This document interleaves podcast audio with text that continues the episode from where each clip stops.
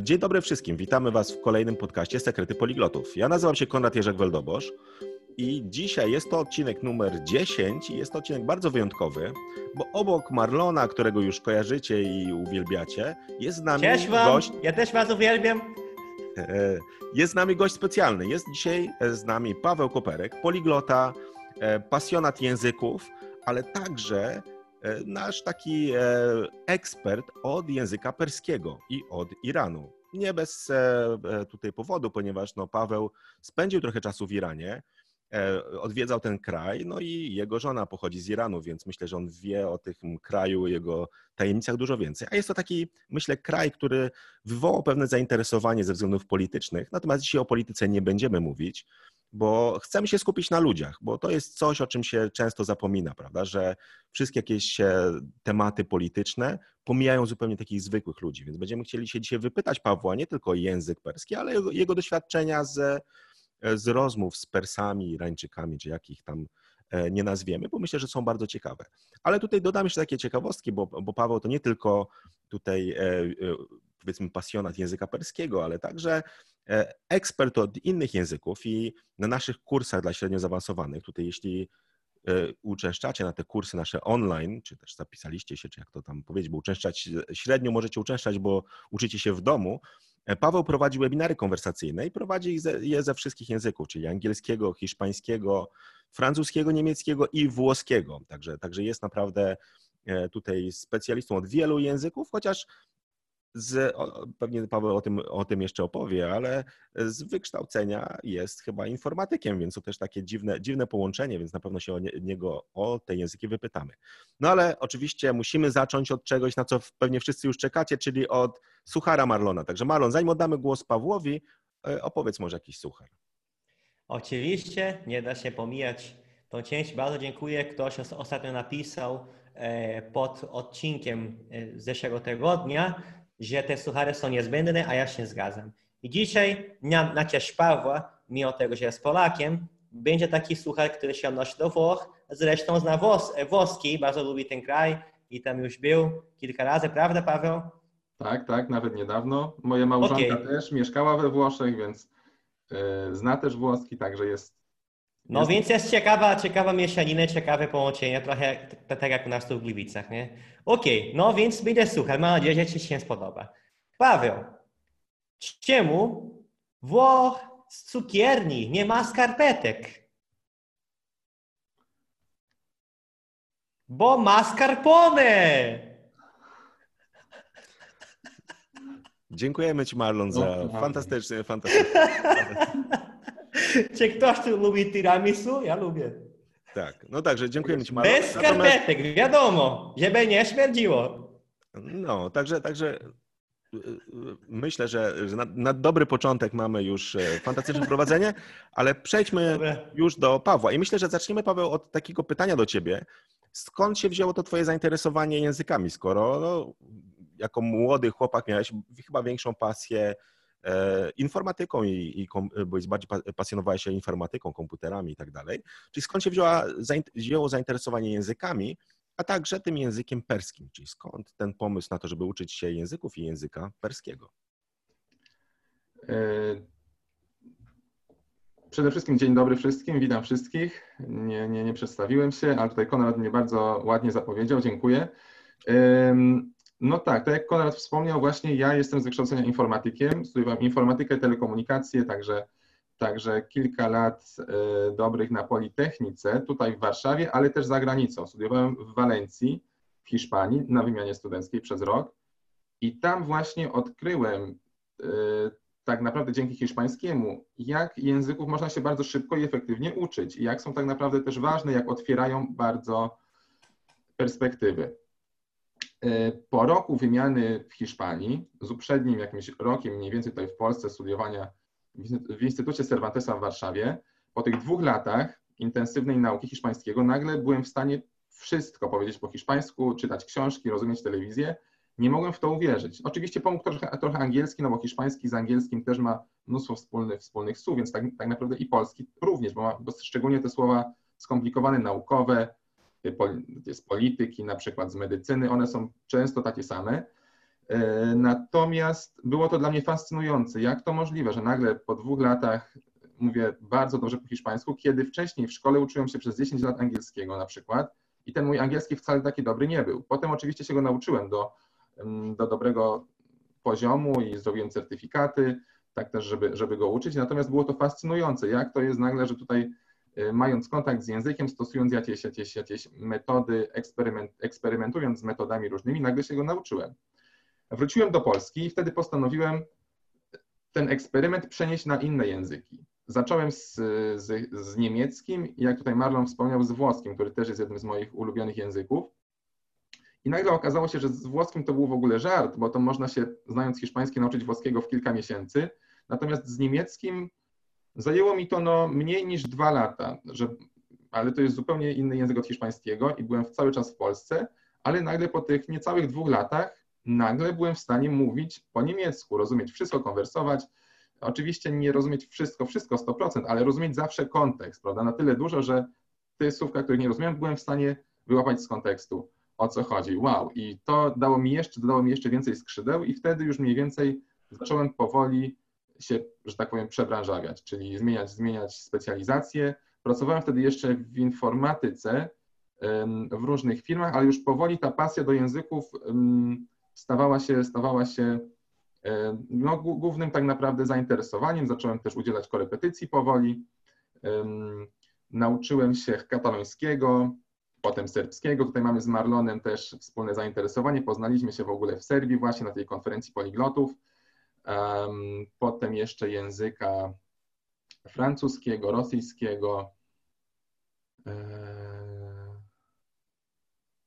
I, i, i, I tak właśnie, znając już kilka tych języków europejskich, w pewnym momencie, to było 3 lata temu, ponad 3 lata temu, a prawie 4 lata temu, w roku 2016 chyba pod koniec, mm, zdecydowałem, że warto nauczyć się jakiegoś języka nieeuropejskiego, no bo te, te europejskie jednak miałem wrażenie, że już no tak się bardzo powtarzają. Znam trzy języki słowiańskie, wtedy dwa germańskie, um, kilka, kilka romańskich i, i właśnie wiedziałem, że musi być coś poza nimi. No i, no i miałem trzy języki do wyboru tak naprawdę. Myślałem między językiem chińskim, który oczywiście jest tym dominującym, prawda? Na świecie chyba najwięcej osób uczy się spoza języków europejskich właśnie języka chińskiego. Myślałem nad językiem arabskim, który wiadomo jest tutaj blisko Europy, też bardzo ważny język, e, fascynujący. I właśnie trzecim takim językiem, o którym, o który, który, który brałem pod uwagę, był perski. E, dlatego, że kilku, właśnie wielu poliglotów mówi po persku, to jest też język fascynujący, mający długą historię, tradycję i wbrew pozorom bardzo dużo ludzi mówi po persku, bo nie tylko, jak, jak, jak na pewno wiecie, nie tylko Iran, ale również Tadżykistan i Afganistan. Tam też jest mnóstwo mówiących w tym języku. Łącznie jest to ponad 100 milionów ludzi. Więcej niż po niemiecku, uwaga. E, więc e, to był taki argument i, i też inspiracja od właśnie kilku poliglotów, którzy w tym języku mówią. No i zacząłem się głębiej w, w ten temat, w ten temat wdrażać i, i, i doszedłem do wniosku, że tak naprawdę z tych trzech języków, no to perski będzie najłatwiejszy, po prostu. Chiński to wiadomo, znaki chińskie, tutaj Marlon, Marlon pewnie ma trochę, trochę inne spojrzenie na to, bo on właśnie jest ekspertem od tych azjatyckich języków, jak japoński, chiński. Natomiast dla mnie to było, um, widziałem, że to jest ogrom, ogrom pracy. Ja uwielbiam lub, mówić w języku, uwielbiam się komunikować i widziałem, że z chińskim na przykład nauka znaków, która oczywiście nie jest konieczna do komunikacji, ale, ale by się naprawdę przydała, zajmie bardzo dużo czasu. Nie miałem też jakiegoś, jakiegoś z tą kulturą związku takiego. I tak samo z arabskim. Też tak się zacząłem mniej więcej jakieś tam podstawy może, e, zacząłem uczyć się bardziej o tym języku, jak, jak, on, jak on działa i, i doszedłem do wniosku, że naprawdę będzie skomplikowany, i też nie miałem jakiegoś konkretnego kraju, z którym bym mógł na przykład, nie wiedziałem w który wariant na przykład arabskiego pójść, bo tam jak wiecie jest arabski taki ogólny, ale też każdy kraj mówi w, w swoim dialekcie i się zastanawiam, hmm, czy egipski, arabski w takim razie, czy... Więc doszedłem do wniosku, że tutaj też chyba, chyba będzie, nie, nie, nie, tu nie miałem jasności. Więc kupiłem sobie książkę Asimil, którą też polecacie pewnie na, w, w podcastach, nie wiem czy, czy padła do tej pory, ale wielu poliglotów i wiem, że i, i Konrad i Marlon do, doskonale znają Asimila. Kupiłem sobie Asimila właśnie do perskiego i zacząłem naukę. No i się okazało, że perski faktycznie jest językiem bardzo przyjemnym. To znaczy, oczywiście jest zupełnie różny od, od języków europejskich, natomiast nie jest bardzo trudny i tak, tak to się zaczęło i tak.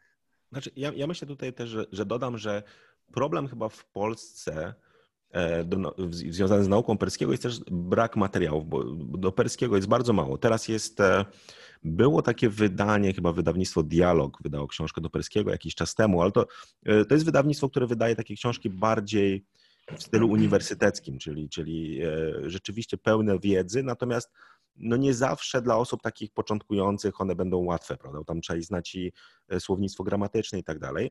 Teraz też ukazała się w wersjach e, Perski nie gryzie, także to jest jedna z takich książek, którą można, jeśli ktoś jest zainteresowany perskim, może sobie e, kupić, żeby, żeby zorientować się, jak ten język brzmi, jak ten język wygląda.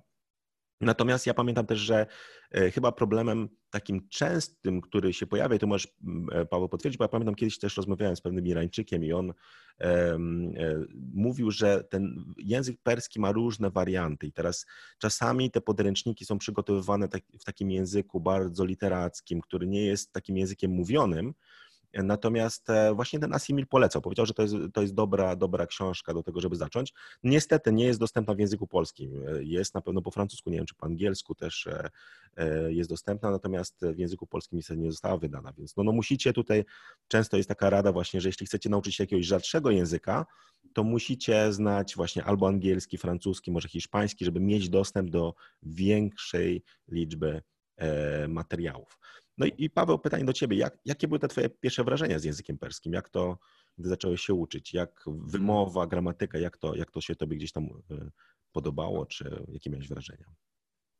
Faktycznie Konrad tutaj e, dobrze, że wspomina o tym, bo perski w przeciwieństwie do tych, to była taka już pierwsza różnica, którą zauważyłem między tymi europejskimi językami, które można w pewnym sensie często wrzucić do jednego worka i perskim, to była taka, że perski ma dwa warianty. Wariant mówiony i wariant pisany. W językach europejskich jest tak, że tak naprawdę gramatycznie jeśli chodzi o słownictwo, no to może są minimalne różnice, ale tak naprawdę piszemy tak samo, jak mówimy. Nawet w oficjalnych, w oficjalnych, w oficjalnych tekstach. Ewentualnie chodzi o dobór słów w oficjalnych tekstach, natomiast można te słowa powiedzieć też w języku mówionym i to nie będzie jakoś niesamowicie dziwne, jak użyjemy słów oficjalnych w języku mówionym. To jest normalne w językach europejskich. Natomiast w perskim jest wyraźne rozróżnienie między tym, jak oni mówią i jak piszą. I tutaj, jeśli chodzi o wymowę, to tak naprawdę nie ma różnic, bo to jest ten sam system fonetyczny, to jest, to jest plus i to, to, to tak, to jest dokładnie ten sam system fonetyczny, nie ma takich zmian. Natomiast wymowa jest różna, to znaczy w pewnych pozycjach te dźwięki są inne, inaczej wymawiają tak naprawdę, czyli różnica między słowem, jakie piszą i jakie mówią jest, natomiast to jest w ramach tych dźwięków, które i tak istnieją w obu tych wariantach.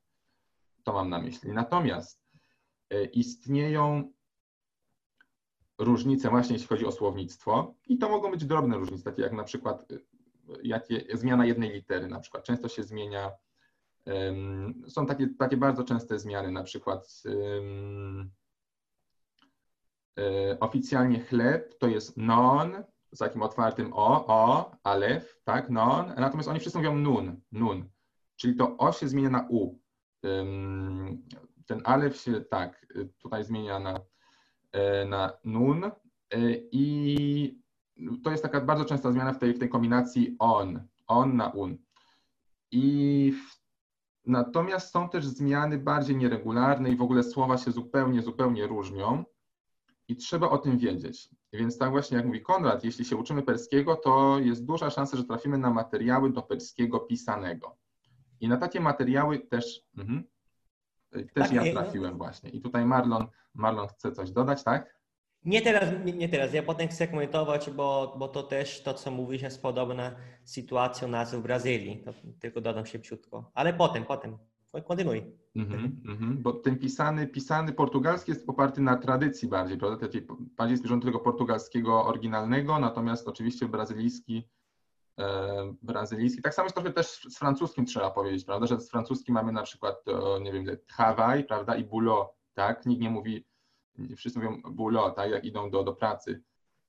Ja, ja, myślę, że to dla Polaków jest ciężkie, bo my właśnie mamy taki bardzo ujednolicony mimo wszystko język, że nawet tych wariantów regionalnych już tak dużo nie ma. E, mhm. Też nie ma języka literackiego. Ja pamiętam, jak z Luką Lampariello z Włoch rozmawiałem, mówi, że jest zafascynowany polskim, bo tutaj nie ma problemu, prawda? We Włoszech też są te dialekty i tak dalej, różne, różne wersje, więc on mówi, że tutaj to ciężko jest poznać nawet, czy ktoś z jakiegoś innego miasta jest, prawda? Bo, bo, mamy jedną wersję i rzeczywiście, tak jak mówisz, że co najwyżej inny dobór słów, natomiast cały czas to jest ta, ta sama gramatyka, ta sama wymowa, tak. nic innego, nic innego nie działa.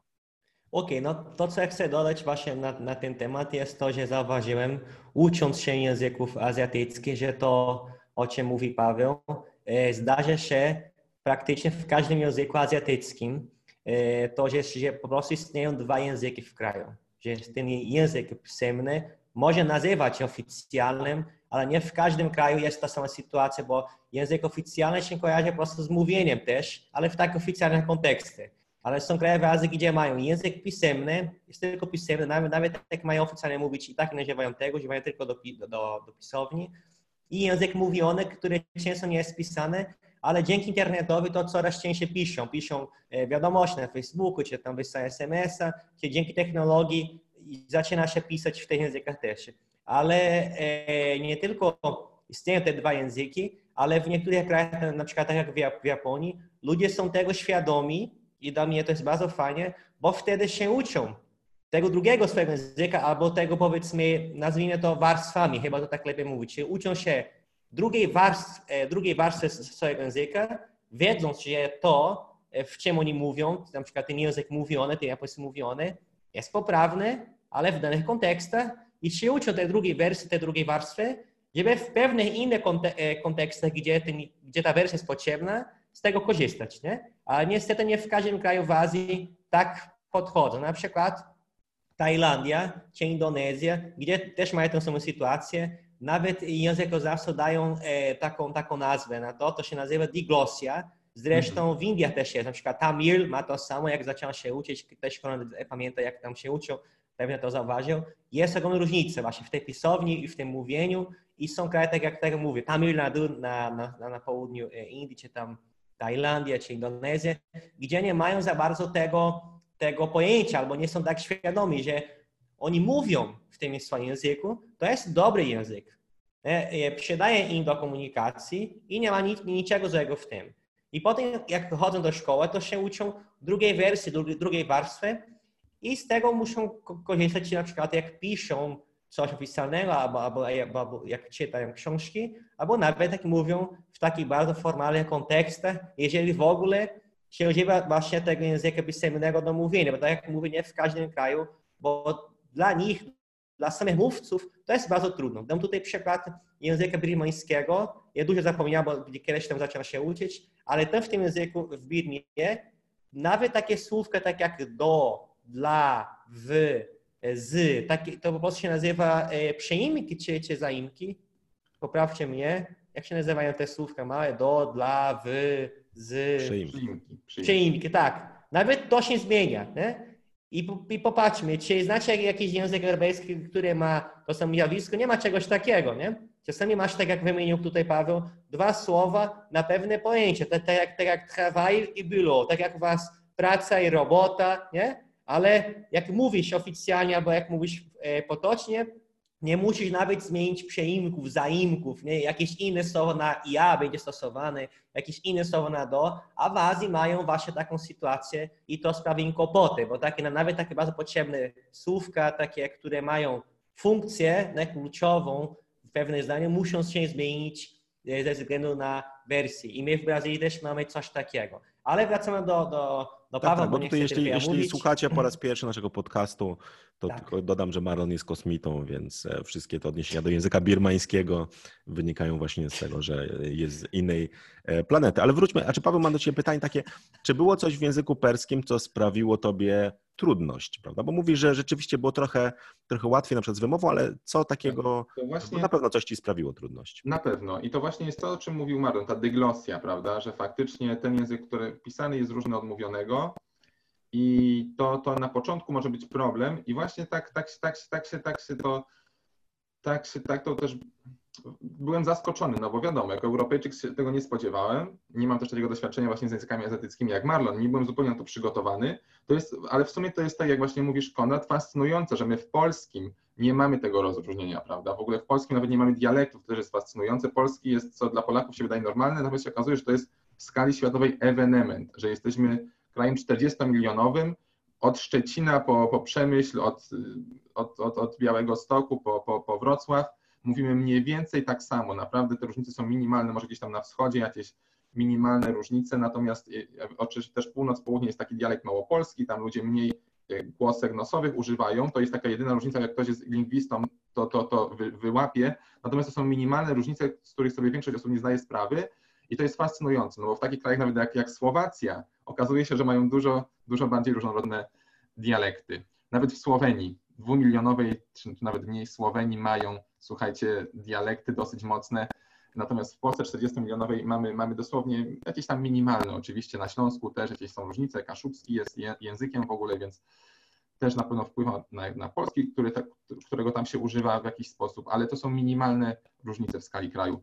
I w Europie tak samo. Niemcy piszą tak samo, jak mówią, prawda? Hiszpanie mówią, piszą więcej tak samo, jak mówią. I jak Marlon dobrze wspomniał, w Brazylii, w portugalskim, brazylijskim, czy we francuskim nawet, te różnice są już troszeczkę większe i to jest jak pewna dyglosja, natomiast to jeszcze nie jest taka, taka dyglosja na pewno jak w, w Iranie, czy w krajach, w krajach perskojęzycznych. Natomiast powiem też z góry, że to też nie jest taka różnica jak w, w arabskim, pisanym i mówionym, prawda? Czy, czy jak między łaciną a, a włoskim, gdzie ta dyglosja naprawdę jest to jest, to jest no, bardzo daleki język, trudno zrozumieć jeden z drugim, natomiast z perskim to jest tak, że różne są szacunki. No tak powiedzmy, niektórzy mówią, że tu jest różnica, jeśli chodzi o słownictwo, to jest jakieś 25%, niektórzy mówią, że więcej, niektórzy mówią, że mniej.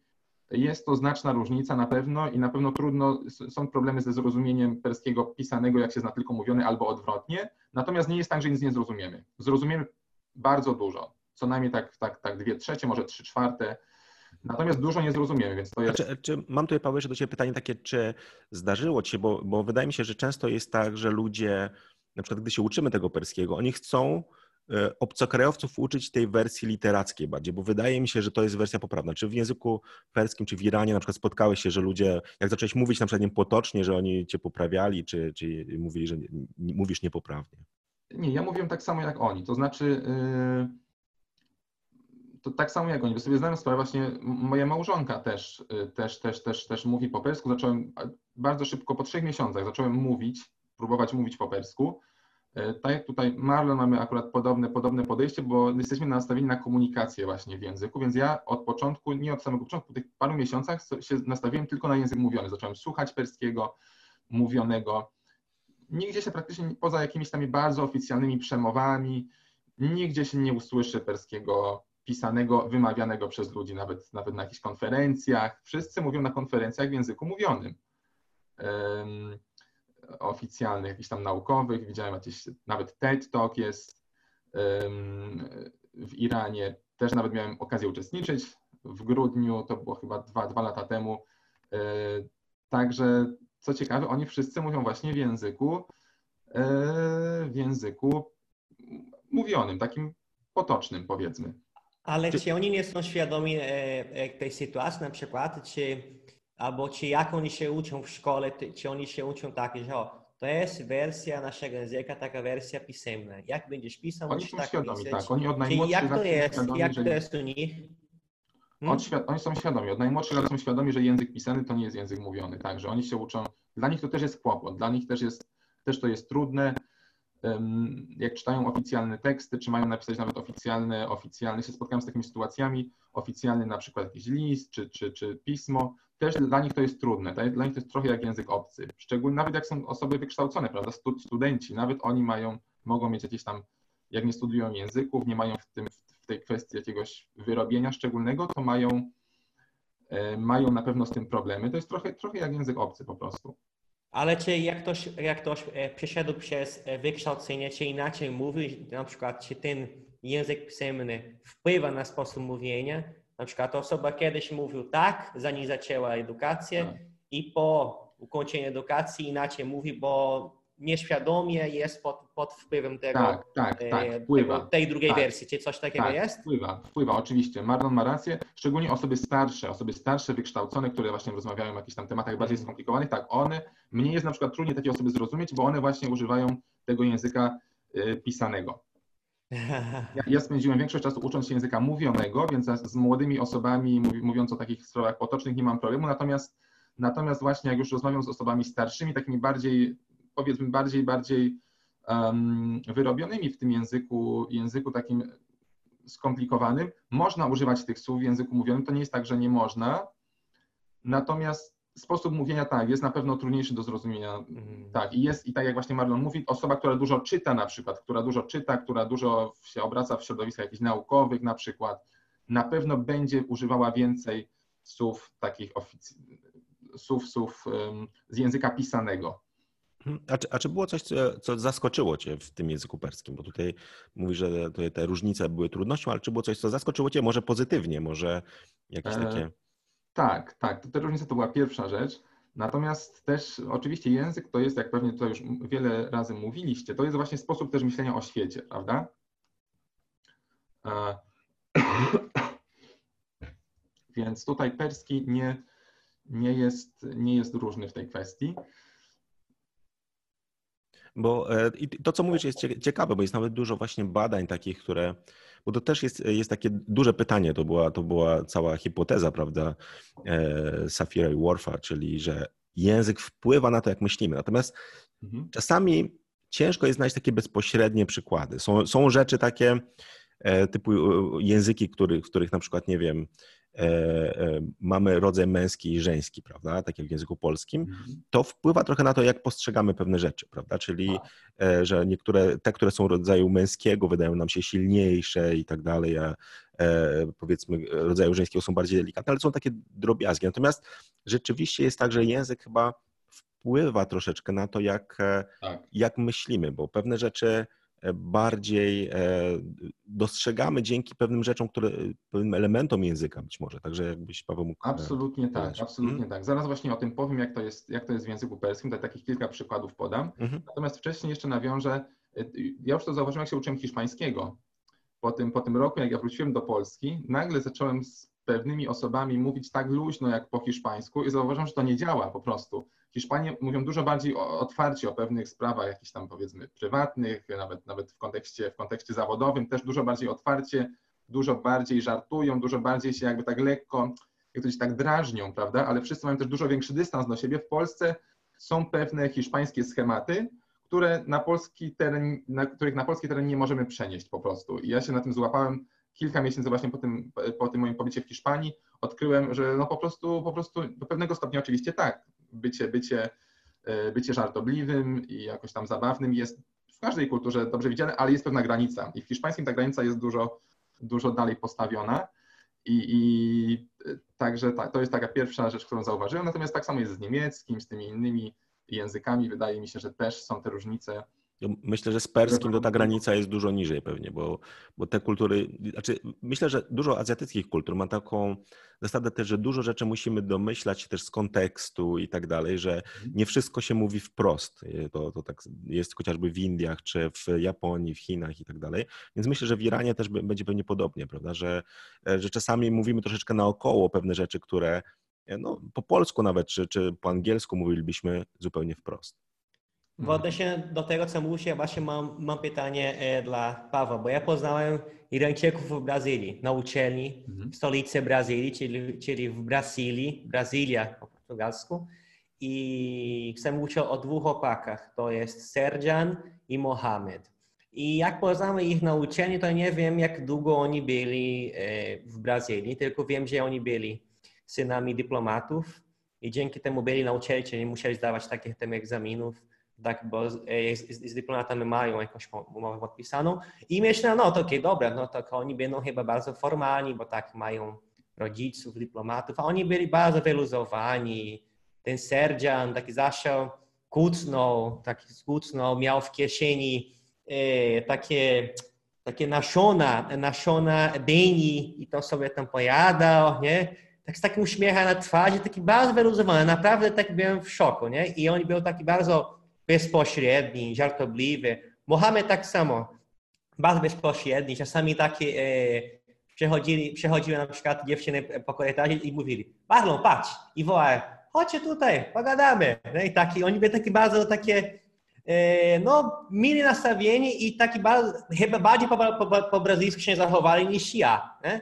Więc ja, ja nie poznałem innych Irańczyków i właśnie moje pytanie, czy tacy są tam w Iranie, czy bardzo, bardzo wyluzowani, bezpośredni, nie są taki za bardzo formalni, tak jak tu w Polsce, bo ja jak widziałem ich tam zachowanie w Brazylii, to było na super ok, w porządku, jak mówię, oni byli chyba bardziej, bardziej Brazylijczykami niż ja. Nie? Bo tak ja, ja mieszkam w stolicy, a pochodzę z mojego miasteczka, więc da się tam trochę się bałem, takie bycie samym sobą, tak jak byłem tam w swoim tam miasteczku. A oni byli jakby u siebie, nie? Taki byli na, naprawdę wyluzowani, uczyli się pilnie i, i taki zawsze bardzo mili. E, więc jak, jak jest tam w Iranie? Czy tak po prostu się zachowuje młodzież, czy, czy po prostu oni nie są taki za bardzo wyluzowani, taki nieformalni, czy zawsze jest taki wielki dystans, czy jest bardziej po europejsku? Jak, jak jest? I jakie są twoje wrażenia, twoje, twoje doświadczenia?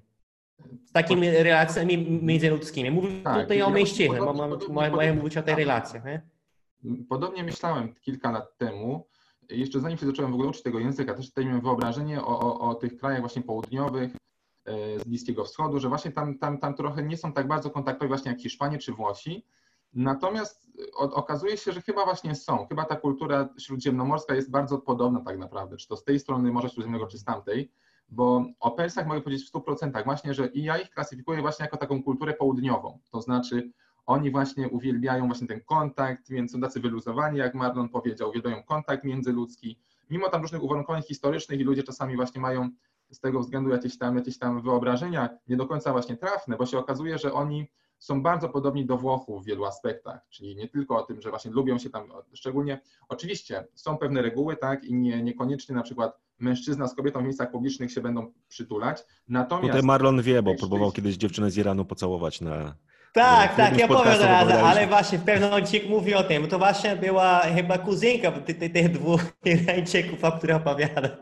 To jest duża różnica między właśnie krajami śródziemnomorskimi, europejskimi i ich krajami, czyli tutaj właśnie faktycznie w krajach takich jak Włochy, Hiszpania, Portugalia, Brazylia, tam się ludzie całują na powitanie, nawet jak się dobrze nie znają. Natomiast y, w Iranie absolutnie nie, nawet jak się dobrze znają, więc to jest duża różnica. W Polsce jest tak pomiędzy jesteśmy, prawda? To jest taka moda, że powoli się to zaczyna zmieniać, natomiast jest, jest gdzieś pomiędzy, natomiast tam faktycznie to jest różnica, to, to muszę przyznać. Natomiast jeśli chodzi o te relacje w rodzinie na przykład, prawda, czy relacje między, nie wiem, dwoma facetami, kolegami po prostu, prawda, czy, czy dwoma dziewczynami, no to, to oni są bardzo ciepli, się poklepują, się przytulają, prawda, są jakby tak blisko, widać tą bliskość, szczególnie nawet w rodzinie, jak są, prawda, czy tam w jakiejś grupie e, powiedzmy niekoniecznie na, na ulicy, prawda, w grupie znajomych, oni są bardzo ciepli, tak samo jak Włosi i Hiszpanie, tak ciepli, że to widać, widać zewnętrznie. myślę, że to, co chyba. E, mhm. Myślę, że to, co może być trudniejsze dla, dla Polaków też w krajach azjatyckich i pewnie w Iranie też, jest to, że musimy wiedzieć chyba, jak się zachowywać w różnych sytuacjach w odniesieniu do różnych osób, prawda? Czyli tak. inaczej zachowujemy się, gdy ktoś jest starszy, inaczej, gdy, nie wiem, to jest kobieta, mężczyzna, e, tak. nie wiem, kolega z pracy, czyli jest, jest więcej takich poziomów, których w Polsce też trochę mamy, ale chyba mniej, prawda? Nie wiem, czy Paweł może miałeś jakieś takie tak. sytuacje, kiedy, kiedy sprawiało ci to trudność, że na przykład e, powiedziałeś coś niewłaściwie i tak dalej. Konrad bardzo ciekawy temat poruszył, tak, tutaj właśnie um, tak, e, tak jest, że są różne te poziomy i trzeba się dostosowywać i tutaj Iran ma, tak jak mówiłem, cechy wspólne z Włochami czy Hiszpanią, no bo oni też, tak jeszcze wracając do tego poprzedniego pytania, zaraz odpowiem na to kolejne, oni też uwielbiają na przykład jeść prostu uwielbiają jeść, podobnie jak Włosi czy Hiszpanie, tak, czy, czy też Brazylijczycy. No ja bym się czuł jako siebie tam. Jedzą przez godzinę, tak, Kurczę. godzinę jeść i sobie gadać o niczym, prawda? Oni, tak, to było dla mnie w Hiszpanii też trochę szokujące, ale to jeszcze bardziej się widzi chyba we Włoszech. W Hiszpanii nie jest jeszcze tak ekstremalnie, we Włoszech chyba bardziej. Natomiast w Iranie chyba jeszcze wyższy poziom. To jest po prostu niesamowite, jak oni dużo jedzą i jak dużo rozmawiają i jak to jedzenie celebrują po prostu, świętują, prawda? Sam fakt jedzenia to jest to jest coś, czego na przykład w Polsce czy w Niemczech y, nie mamy, czy w bardzo małym stopniu, prawda? Jedzenie jest takie po prostu napełnienie, naładowanie baterii, prawda? Zjedzenie, ok, skończone i, i, i do, wracamy do naszych, do naszych spraw. Natomiast tam się naprawdę to jedzenie e, celebruje nie tylko podczas jakichś tam świąt, po prostu, każdy, tak codziennie. To jest, to jest niesamowite i uwielbiają też rozmawiać o jedzeniu. Ja w ogóle myślałem, jak tam właśnie e, mama Reini, mojej małżonki, rozmawiała ze mną po persku, ona cały czas mi mówiła o jedzeniu. Ja myślałem na początku, że on po prostu mnie nie lubi. Więc on tylko, tylko o tym jedzeniu, bo nie ma o czym mówić, ale dopiero potem ja odkryłem, że tak naprawdę wszyscy tam mówią o jedzeniu cały czas, o tych smakach, o, tam, o takich smakach, takie przyprawy, jakieś inne przyprawy. U nas... A czy już byłeś w Brazylii? Bo, bo ja teraz nie, nie pamiętam. Czy już byłeś w Brazylii? Jeszcze nie, jeszcze nie. No, gdybyś był w Brazylii, to byś się, się czuł tak samo, bo gdybyś powiedział, a jestem z Polski, to by każdy, wszędzie by zapytali ciebie, a co tam jecie w Polsce? Poważnie. Tak, ale, ale myślę, że... Wie o co chodzi, no, tak, wie, ale, jak to wygląda. Ale myślę, że to nie jest porównywalne z e, Azją. Tak samo jest w Indiach, e, tak. E, Iran. To, tak? jest, to jest jeden... W Brazylii jest też temat piłka nożna, jest tam jakieś samba, nie, nie, nie, telenowele ale, i tak ale, dalej. Ale ja, Natomiast w tych innych krajach to jest przerywać, ale to, to jest między nami, bo chodzi tutaj o jakby Brazylijczyk do cudzoziemców, nie? To czego, ty, tylko jedzenie się mówi. Się pyta, co tam się je, się opowiada, potrawa, tak... Nie, Maron, to, nie, musisz pojechać do Iranu i wtedy zobaczysz różnicę, bo myślę, że okay. wydaje ci się, że, ale to jest e, naprawdę w Azji. Jedzenie to jest, e, myślę, że to też takie jest pozytywne, bo to jedzenie też łączy ludzi. To jest różnica taka, którą my widzimy na przykład w Polsce, że Polacy często jedzą sami, samodzielnie, prawda? Czyli siadamy sobie i jemy jakąś tak. kanapkę. Natomiast w tych krajach właśnie e, powiedzmy tej Azji, e, czyli e, i myślę, że to cała Azja Południowa, też generalnie też i Chiny i tak dalej, wszyscy jedzą razem, prawda? Czyli to jest tak, jak Paweł mówi, to jest taki też rytuał trochę, prawda, że, że, że nie jest tylko tak, że spotykamy się raz na Wigilię, tylko że to codziennie taka Wigilia się odbywa, prawda, że ludzie przychodzą, dostają coś do jedzenia, pewnie tam, jak ktoś przychodzi, to od razu pierwsza rzecz to jest, dostaje jedzenie. Tak. tak, tak jak u mojej babci było, to też tak zawsze, że babcia siedziała, gotowała wielki gar, jakieś tam zupy, jakieś kluski i tak dalej, później ktoś się odwiedzał, to od razu oczywiście, o, musisz być głodny, o Konradku, tutaj jesteś taki chudy, to musisz coś zjeść i tak dalej. Teraz wiecie, dlaczego tak wyglądam. Więc e, jak, A skoro tutaj mówimy o tym jedzeniu, czy przy jedzeniu dużo rozmawiają i dlatego bardzo powoli na przykład jedzą? Jak to jest, e, Paweł? Właśnie tutaj Konrad wspomniał o tym, o tym, o tym dzieleniu się jedzeniem. Ja pamiętam taką sytuację, jak na ulicy szedłem, nagle widzę, bo tam, nie wiem czy wiecie, w Iranie jest bardzo ważna herbata. Też taki rytuał picia herbaty. Oni piją herbatę po jedzeniu też w ogóle jest bardzo ciekawe, bo oni mają jeden stół do jedzenia, taki duży, tam się je, a potem mają taki kącik, ja to nazywam kącik herbaciany. Naprawdę w każdym domu jest taki kącik herbaciany, tam są takie, takie, takie, takie krzesełka poustawiane w, w, zwykle tak jakoś, jakoś naokoło, prawda, i taki mały stoliczek na środku. I oni tam po prostu jest taki stoliczek herbaciany, tam sobie po jedzeniu wszyscy tam się przenoszą, naprawdę widziałem to więcej niż w jednej sytuacji, więc myślę, że to jest, to jest dosyć częste. I tam sobie y, piją herbatkę. Bardzo mocną dla Polaków w ogóle. I co bardzo ciekawe, ta herbata jest tak ważna w Iranie, że oni kilka razy dziennie ją piją, ale co mnie raz szokowało, idę sobie ulicą, patrzę, a tam wychodzi z takiego jakiegoś sklepu, to, to jakiejś firmy, tam było takie biuro czy coś, jakaś taka firma, wychodzi gościu normalnie ubrany w jakimś tam garniturze, siedzi taki, taki bo tam jest też więcej, nie ma też tak dużo biedy może jak, jak w jakichś innych krajach, nie jest tak, że jest ekstremalna bieda, ale trochę jej jest i widać więcej niż w Polsce, chociaż tak naprawdę muszę powiedzieć, że w południowych Włoszech, jak też widziałem więcej biedy niż w Polsce na przykład. Więc to nie jest tak, że tam jest ekstremalnie, ale jest tej biedy na pewno więcej niż w Polsce i widać ludzi na ulicy, którzy, którzy, którzy po prostu no, żebrzą, prawda?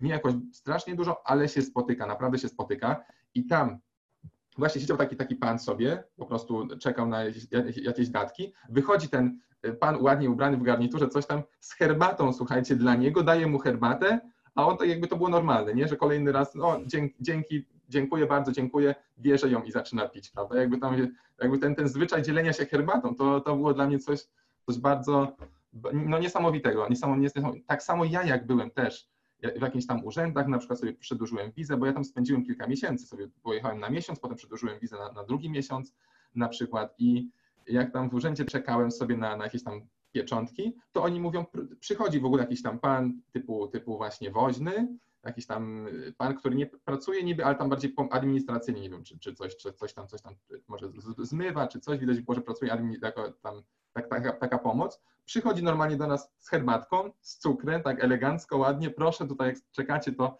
to się napijcie herbaty, więc to jest taki, coś takiego, co, co w Polsce nas raczej nie spotka, a tam w urzędach na przykład, czy nawet w firmach, jak byłem wymienić, wymienić y, euro na ichniejszą walutę, tak samo. Tam powiedzieli mi, że o, tutaj poczekaj, poczekaj chwilkę, bo za pięć minut przyjdzie szef, tak? Ja sobie usiadłem i wtedy gościu przyszedł, normalnie dał mi herbatę z cukrem, tak elegancko, wszystko ładnie, na jakieś tam tacy, prawda? Ja tak, o, ale to już się przyzwyczaiłem po, po, po tych kilku A, a powiedz mi, Paweł, też, jest...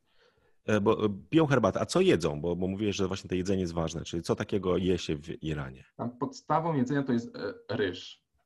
Ryż, to jest tak, to jest podstawa i tam ten, ten ryż mieszają z różnymi, z różnymi wariantami, ale w każdym, w prawie każdym daniu jest, jest ten ryż i on jest inny niż u nas, czyli to jest taki ryż bardziej, on jest bardziej taki sypki, Prawda? U nas ten ryż jest taki bardziej miękki, często zbity. Tam jest zawsze taki, taki sypki ten ryż, bardzo sypki i też na przykład jest taki wariant, że z szafranem go mieszają, więc on się robi żółty i ten żółty to jest taki, taki, taki um, taka, taka, taka posypka często, czyli jest ten biały ryż, na tym, na tym białym jest taki, taka żółta posypka z tego szafranowego ryżu i to jest zawsze, plus tam inne rzeczy. I te inne rzeczy to są to są różne niż u nas, bardzo różne niż u nas i różne smaki, trzeba się do tego przyzwyczaić też. Mm. Jest dużo takich. Warzyw?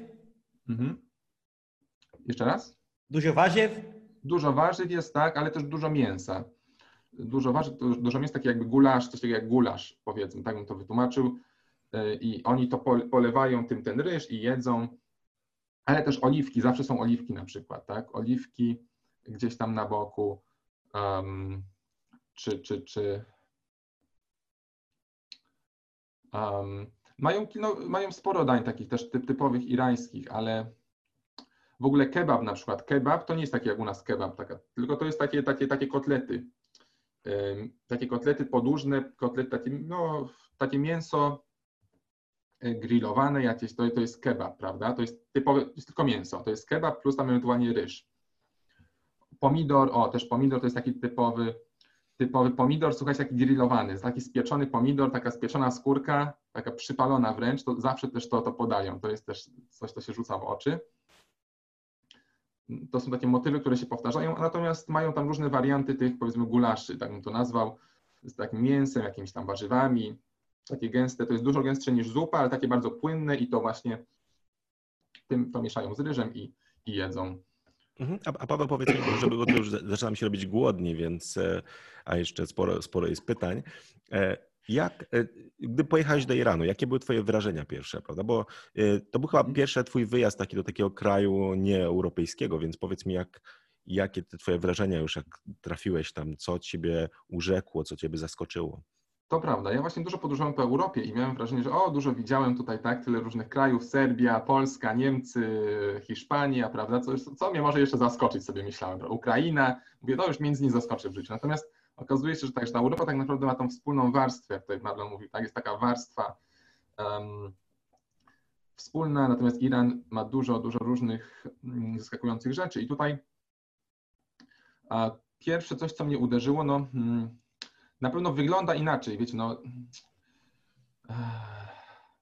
od razu widać, że się jest, już nawet nie chodzi o to, że są szyldy, prawda, wszystko jest w alfabecie perso-arabskim, tylko, tylko, tylko mm, budynki wyglądają inaczej. Mm, ludzie się ubierają inaczej, to jest oczywiste, prawda? Natomiast um, to sobie można, myślę, że to sobie można znaleźć na jakichś tam zdjęciach, prawda? Można zobaczyć, jak wygląda Iran, jak wygląda Teheran, jakieś tam inne miasta. Byłem też w Persopolis miałem okazję być, e, też, też czy w Shiraz, tam na południu kraju bardziej. Um, każdy sobie może to zobaczyć, natomiast myślę, że to, czego nie można jakby zobaczyć ze zdjęć, czy to są historie, ludzie, prawda, jak oni, tak jak Konrad na początku wspomniał właśnie, żebyśmy porozmawiali o tych, o tych ludziach bardziej. I to, um, to, co mnie zaskoczyło, no to właśnie też ten sposób myślenia, prawda, sposób, w jaki oni się wyrażają, to się też łączy, łączy bardzo fajnie z językiem. I tutaj na przykład mam taką historię, a pamiętam, pamiętam jak, e, jak, jak oni mm, na przykład pewnego dnia e, poszliśmy, poszliśmy na zakupy. Ja wiadomo, że nie jestem jakimś tam fanem zakupów, więc sobie postanowiłem usiąść, chcę gdzieś postać, prawda?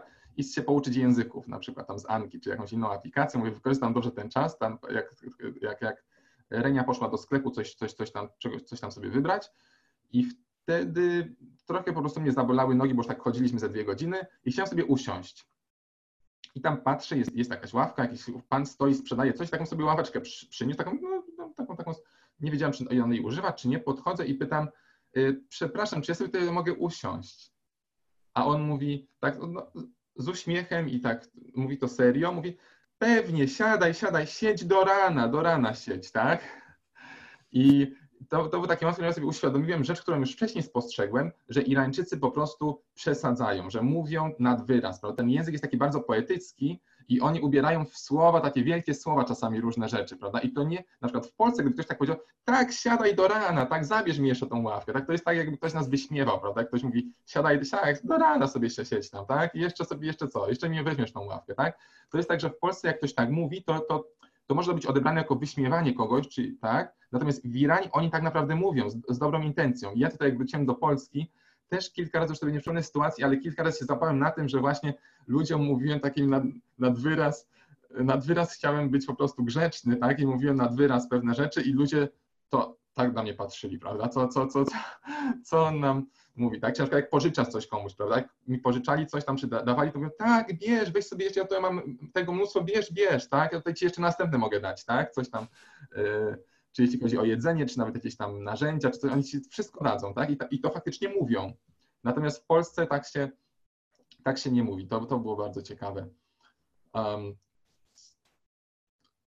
to bardziej ludzie właśnie. To wydaje mi się, że to, co najbardziej mnie urzekło i, i, i, zafascynowało, to właśnie to, jak się ludzie zachowują. I faktycznie to jest też fajne, że oni są taką starą kulturą, taką bardzo starą, jak, jak właśnie Grecy na przykład, czy nawet Włosi powiedzmy, Rzymianie, tam tutaj też można to o wszystkich tych, tych krajach um, łacińskich powiedzieć w pewnym sensie, ale e, mają tą taką bardzo starą kulturę i takie przywiązanie właśnie do pewnych wydaje mi się, że jest jakieś połączenie między tym właśnie tymi starymi kulturami, a miłością do jedzenia, prawda, uwielbieniem jedzenia. I czy na przykład oni też uwielbiają starą literaturę. Właśnie tutaj, jak mówiliśmy sobie o tych językach, że mają ten perski, ten perski um, mówiony, perski pisany, okazuje się, że faktycznie oni tego perskiego pisanego muszą się uczyć w szkole i to jest dla nich czasami problem i, i, i wysiłek. Natomiast, co jest bardzo ciekawe, w ich kulturze ten język jest po prostu celebrowany. Tak jak u nas na przykład pan Tadeusz, tak? Ja nigdy nie widziałem kogoś, kto na przykład, nie wiem, e, podrywał kogoś na pana Tadeusza, tak? Czy na przykład e, kogoś, kto na, w kręgu znajomych tak cytował pana Tadeusza, czy jakiś tam, tak? Bo wyszedłby po prostu na, no, na, na kogoś zbyt, zbyt, zbyt e, pretensjonalnego. Natomiast... Ja już próbowałem to robić, a ja wiem, jak, jak na to ludzie reagują. Myślą Właśnie, tak jak rady. Kurde, to tak. kosmit mówi. Marlon próbuje tak i ludzie go biorą za kosmitę, tak? Potwierdza się teoria, teoria o pozaziemskim pochodzeniu Marlona. Tak. Natomiast, natomiast w Iranie to jest bardzo, oni naprawdę uwielbiają poezję. Na przykład sobie uwielbiam e, podarować komuś, tak? Jakiś tam tomik poezji. Albo mają takie święto e, Shabe Yaldo i oni wtedy po prostu e, czytają, słuchajcie, czytają normalnie poezję. To jest tak, tak jak na przykład u nas na Wigilię się czyta, czyta Biblię, ale ta tradycja chyba powoli zanika bardzo mocno, to tam jest tak, że, że faktycznie, faktycznie oni czytają te, te, te stare, stare poematy. Albo na przykład wróżby takie też pisane w poetyckim języku, to też jest część tej, tej tradycji. E, bardzo nawiązują, są z tego bardzo dumni, jakby ten język taki, tak my już ten Jan Kochanowski, tam kto w ogóle do Jana Kochanowskiego wraca w dorosłym? Pewnie ktoś wraca, ale na bardzo niewiele osób. Tam naprawdę masowo ludzie ludzie się interesują tym starym perskim językiem, prawda? Więc mimo, że tak, tak jak mówiłem, jest trudność w nauczeniu się go i jest to inny trochę język, ten pisany i mówiony, ten, ten pisany jest oczywiście bliższy temu, temu staroperskiemu, prawda? I, i, I oni tym staroperskim się po prostu fascynują. Wiele osób, naprawdę masy, masy osób się fascynują. I tutaj jest też taka, to jest też ciekawe, bo jest ta, ta mieszanka tych dwóch, tych dwóch um, wpływów, prawda? Tej, tej, tej, starej, starej Persji, tego Iranu, powiedzmy, który, który tam ma 2,5 tysiąca lat i tych wpływów też e, bardziej, bardziej świeżych, też też bardzo starych, ponad, ponad 1500, e, prawie powiedzmy 1000, 1000, 1400 lat, prawie um, wpływów, wpływów arabskich, że tak powiem, tak? I tutaj to jest fascynujące, bo te oba, oba, oba, oba światy tam istnieją równolegle, prawda? I to jest też bardzo, bardzo ciekawe. Tak na przykład u nas, sobie też uświadomiłem, że u nas my, my mamy dobrą znajomość tak naprawdę historii Polski od chrztu, prawda? kraju, czyli tak naprawdę chrześcijańskiej Polski. My naprawdę, tak naprawdę bardzo mało wiemy o tym, co było wcześniej, o tym naszym słowiańskim pochodzeniu, prawda? I też te różne mity, legendy, nawet kiedyś, kiedyś tam szukałem, okazuje się, że my bardzo, bardzo mało wiemy o tych słowiańskich mitach, legendach, o tej mitologii, która też była, istniała, prawda? I też jest na pewno fascynująca. I tam w niektórych, na przykład Sapkowski w Wiedźminie pewnie słyszeliście, teraz się więcej mówi właśnie o tym, też porusza te tematy. Trochę, trochę, trochę osób się tym, tym zainteresowało, natomiast cały czas jest, jest to jakaś nisza, prawda? U nich jest tak, że, że te dwa światy, ten, ten świat taki bardzo stary i ten, ten trochę, trochę nowszy, one, one ze sobą współistnieją i oni są tych starszych swoich korzeni też, też bardzo świadomi, ale to też się wiąże z tym, że ten język perski był po prostu pisany. On był pisany od, od, od, od ponad 2000 lat, więc mają, mają te materiały, prawda, mają z czego. U nas jest tak, że ta słowiańszczyzna nie była, nie miała po prostu, nie ma źródeł pisanych, prawda, i tak, dlatego też tak jest. Ale to jest fascynujące, że, że, że tam tam jakby to, to, to, to, ten związek z historią taką bardzo, bardzo dawną jest, jest bardzo mocny cały czas. Mhm. A powiedz Paweł, jak, jak byłeś tam jako obcokrajowiec, jak e, byłeś traktowany? Bo czasami to jest e, w różnych krajach, no różnie to bywa. Możemy być traktowani zupełnie jako osoba wtapiająca się w, w dane środowisko. Możemy stać się, nie wiem, sensacją danego miejsca. Ja pamiętam w niektórych e, miastach, w Indiach, jak byłem, no to nie wiem, czy byłem chyba jedynym obcokrajowcem, który tam się pojawił, więc no oczywiście tam nawet ludzie stali, z okien wyglądali i tak dalej. A jak było w Twoim przypadku? Czy byłeś traktowany inaczej? Może lepiej, może, może gorzej? Jak, jak, to, jak to wyglądało w Iranie? Właśnie muszę powiedzieć szczerze, że byłem traktowany lepiej, co nie zawsze jest, jest pożądane, prawda? Bo sobie uświadamiamy, że tak naprawdę istnieje, istnieje, że tak powiem, no nie wiem, no to można tak, tak nazwać, jakiś tam jakiś tam, tam rasizm, tak? jakaś tam forma rasizmu pozytywna, ale też negatywna. Znaczy negatywny, tak, zwykle mówimy ten negatywny, ale jeżeli też, też pozytywny, prawda? Jeśli kogoś traktujemy lepiej niż, niż nasz, nasz, nasz, nasz...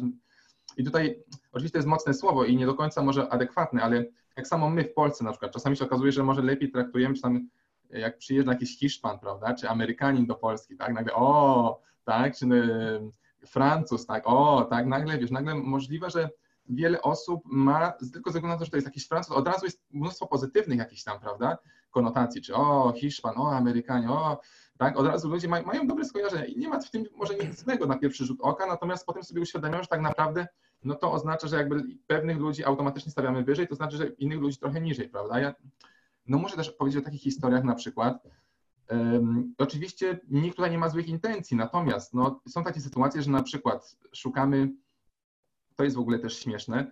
W Iranie szukamy na przykład, y, chcę sobie wejść jako, jako tam, y, jako na przykład, nie wiem czy wiecie, w Iranie w większości krajów nieeuropejskich jest tak, że są ceny różne dla lokalnych i dla turystów, na przykład w muzeach, w, w, w, w jakichś tam zabytkowych miejscach, na przykład w Persopolis, tak?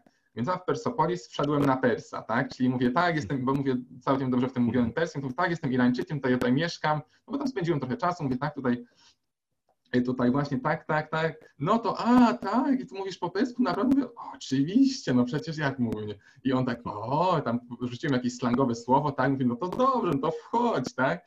E, I, i dostałem bilet za, za, za, za, za jedną dziesiątą ceny.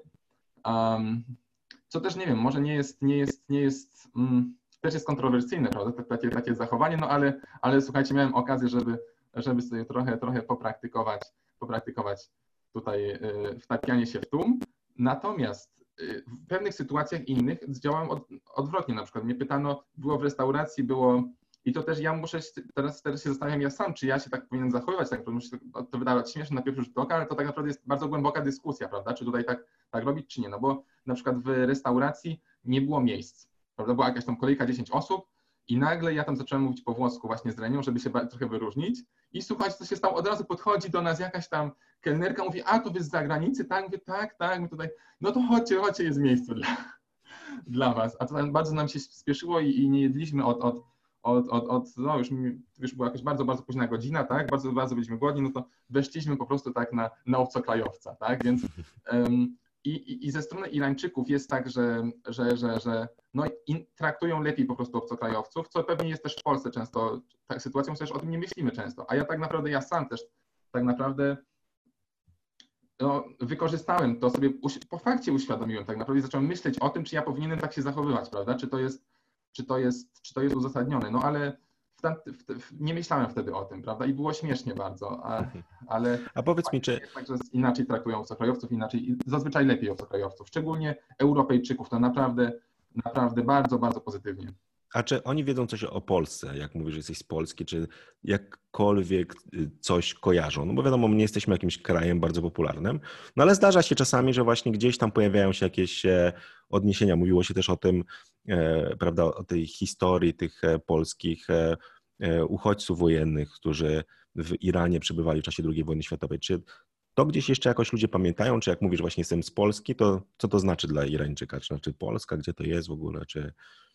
Czy... Tak, pamiętają, pamiętają. Y, są różne, różne rodzaje osób. Osoby, które się interesują historią, to na pewno tak, znają te, te, te wiedzą, że chyba nawet większość, bardzo wielu Teherańczyków, bo tam jest y, cmentarz. Jest taki polski cmentarz obok y, cmentarza ormiańskiego, są zaraz obok. I ludzie sobie, ludzie kojarzą to, kojarzą to i tą historię. Wiele osób kojarzy, nawet nie tylko osoby, które się interesują historią. E, także może nawet tak, tak bardzo jak u nas ta historia, ta historia o tych o tych, o tych uchodźcach, prawda, z, z tych krajów sowieckich do, do Iranu, właśnie ta cała droga i, i, i um, sporo osób to kojarzy faktycznie, ale też jest dużo takich, dużo takich różnych innych połączeń kulturowych. Na przykład się okazuje, że oni od dziecka, nawet e, Renia, ale też jej rówieśnicy, oni słuchajcie, jak, jaką dobranockę oglądali? Nie Bolek i Lolek. Oni oglądali Lolek i Bolek. Ta sama, tylko się po prostu inaczej nazywa kojarzą Lolka. Jak powiecie Lolek i Bolek, to oni wszyscy to kojarzą. Słuchajcie, to jest niesamowite. Um, a czy e, zamieniają imiona ich, czy... czy... A jest, po, po, prostu to inaczej lepiej brzmi po, po mm. persku, jakiegoś powodu mm. odwrotnie. Tak, odwrotna jest nazwa, natomiast kreskówka jest ta sama i oni to, to oglądali, jak byli, jak byli dziećmi, Polka i Lolka. E, dobranockę, tak. I niesamowite to jest, tak, bo, bo to była... Tak... E... A czy są jakieś jeszcze inne podobieństwa między Polakami a Persami, które dostrzegłeś? Czy e, jeśli chodzi o, o picie herbaty, to może, może mniej, bo my nie mamy kącików herbacianych, ale czy coś w, może w zachowaniu, czy w tym, na jak... Oni są e, bardzo, bardzo dobrze wychowani, to znaczy pamiętam, jak byłem w Hiszpanii, tam zauważyłem, że na przykład jest taka sytuacja bardzo często się powtarzała, że siedzi sobie taki chłopak jakiś tam z słuchawkami, tak się, oni też się Hiszpanii tak rozsiadają, prawda, tak o, tak sobie na pół, na pół, na pół, na, na dwa, trzy, trzy miejsca w, w autobusie, w autobusie jakimś czy w metrze, siedzi sobie jakiś, osiemnastolatek, tak? Wchodzi starsza pani, słuchajcie, do, do, z torbami do autobusu czy do metra, taki gościu się nawet nie ruszy, słuchaj, nawet się, nawet się taki chłopak nie ruszy, nawet nie spojrzy. W Polsce to jest oczywiście bardzo niegrzeczne, prawda? W Polsce mamy bardzo dużą wrażliwość, jak wchodzi starsza osoba, od razu ustępujemy miejsca. Nie jest tak, że w Hiszpanii nikt nie ustępuje miejsca, ale jest notoryczna sytuacja, że ludzie na to nie zwracają uwagi. Naprawdę notoryczna sytuacja. Natomiast y, w Iranie wszyscy zwracają uwagę. Od razu wchodzi starsza osoba, nawet, czy wchodzi nawet, nawet, nawet, y, nawet kobieta, tak? Czy od razu człowiek wstaje, prawda?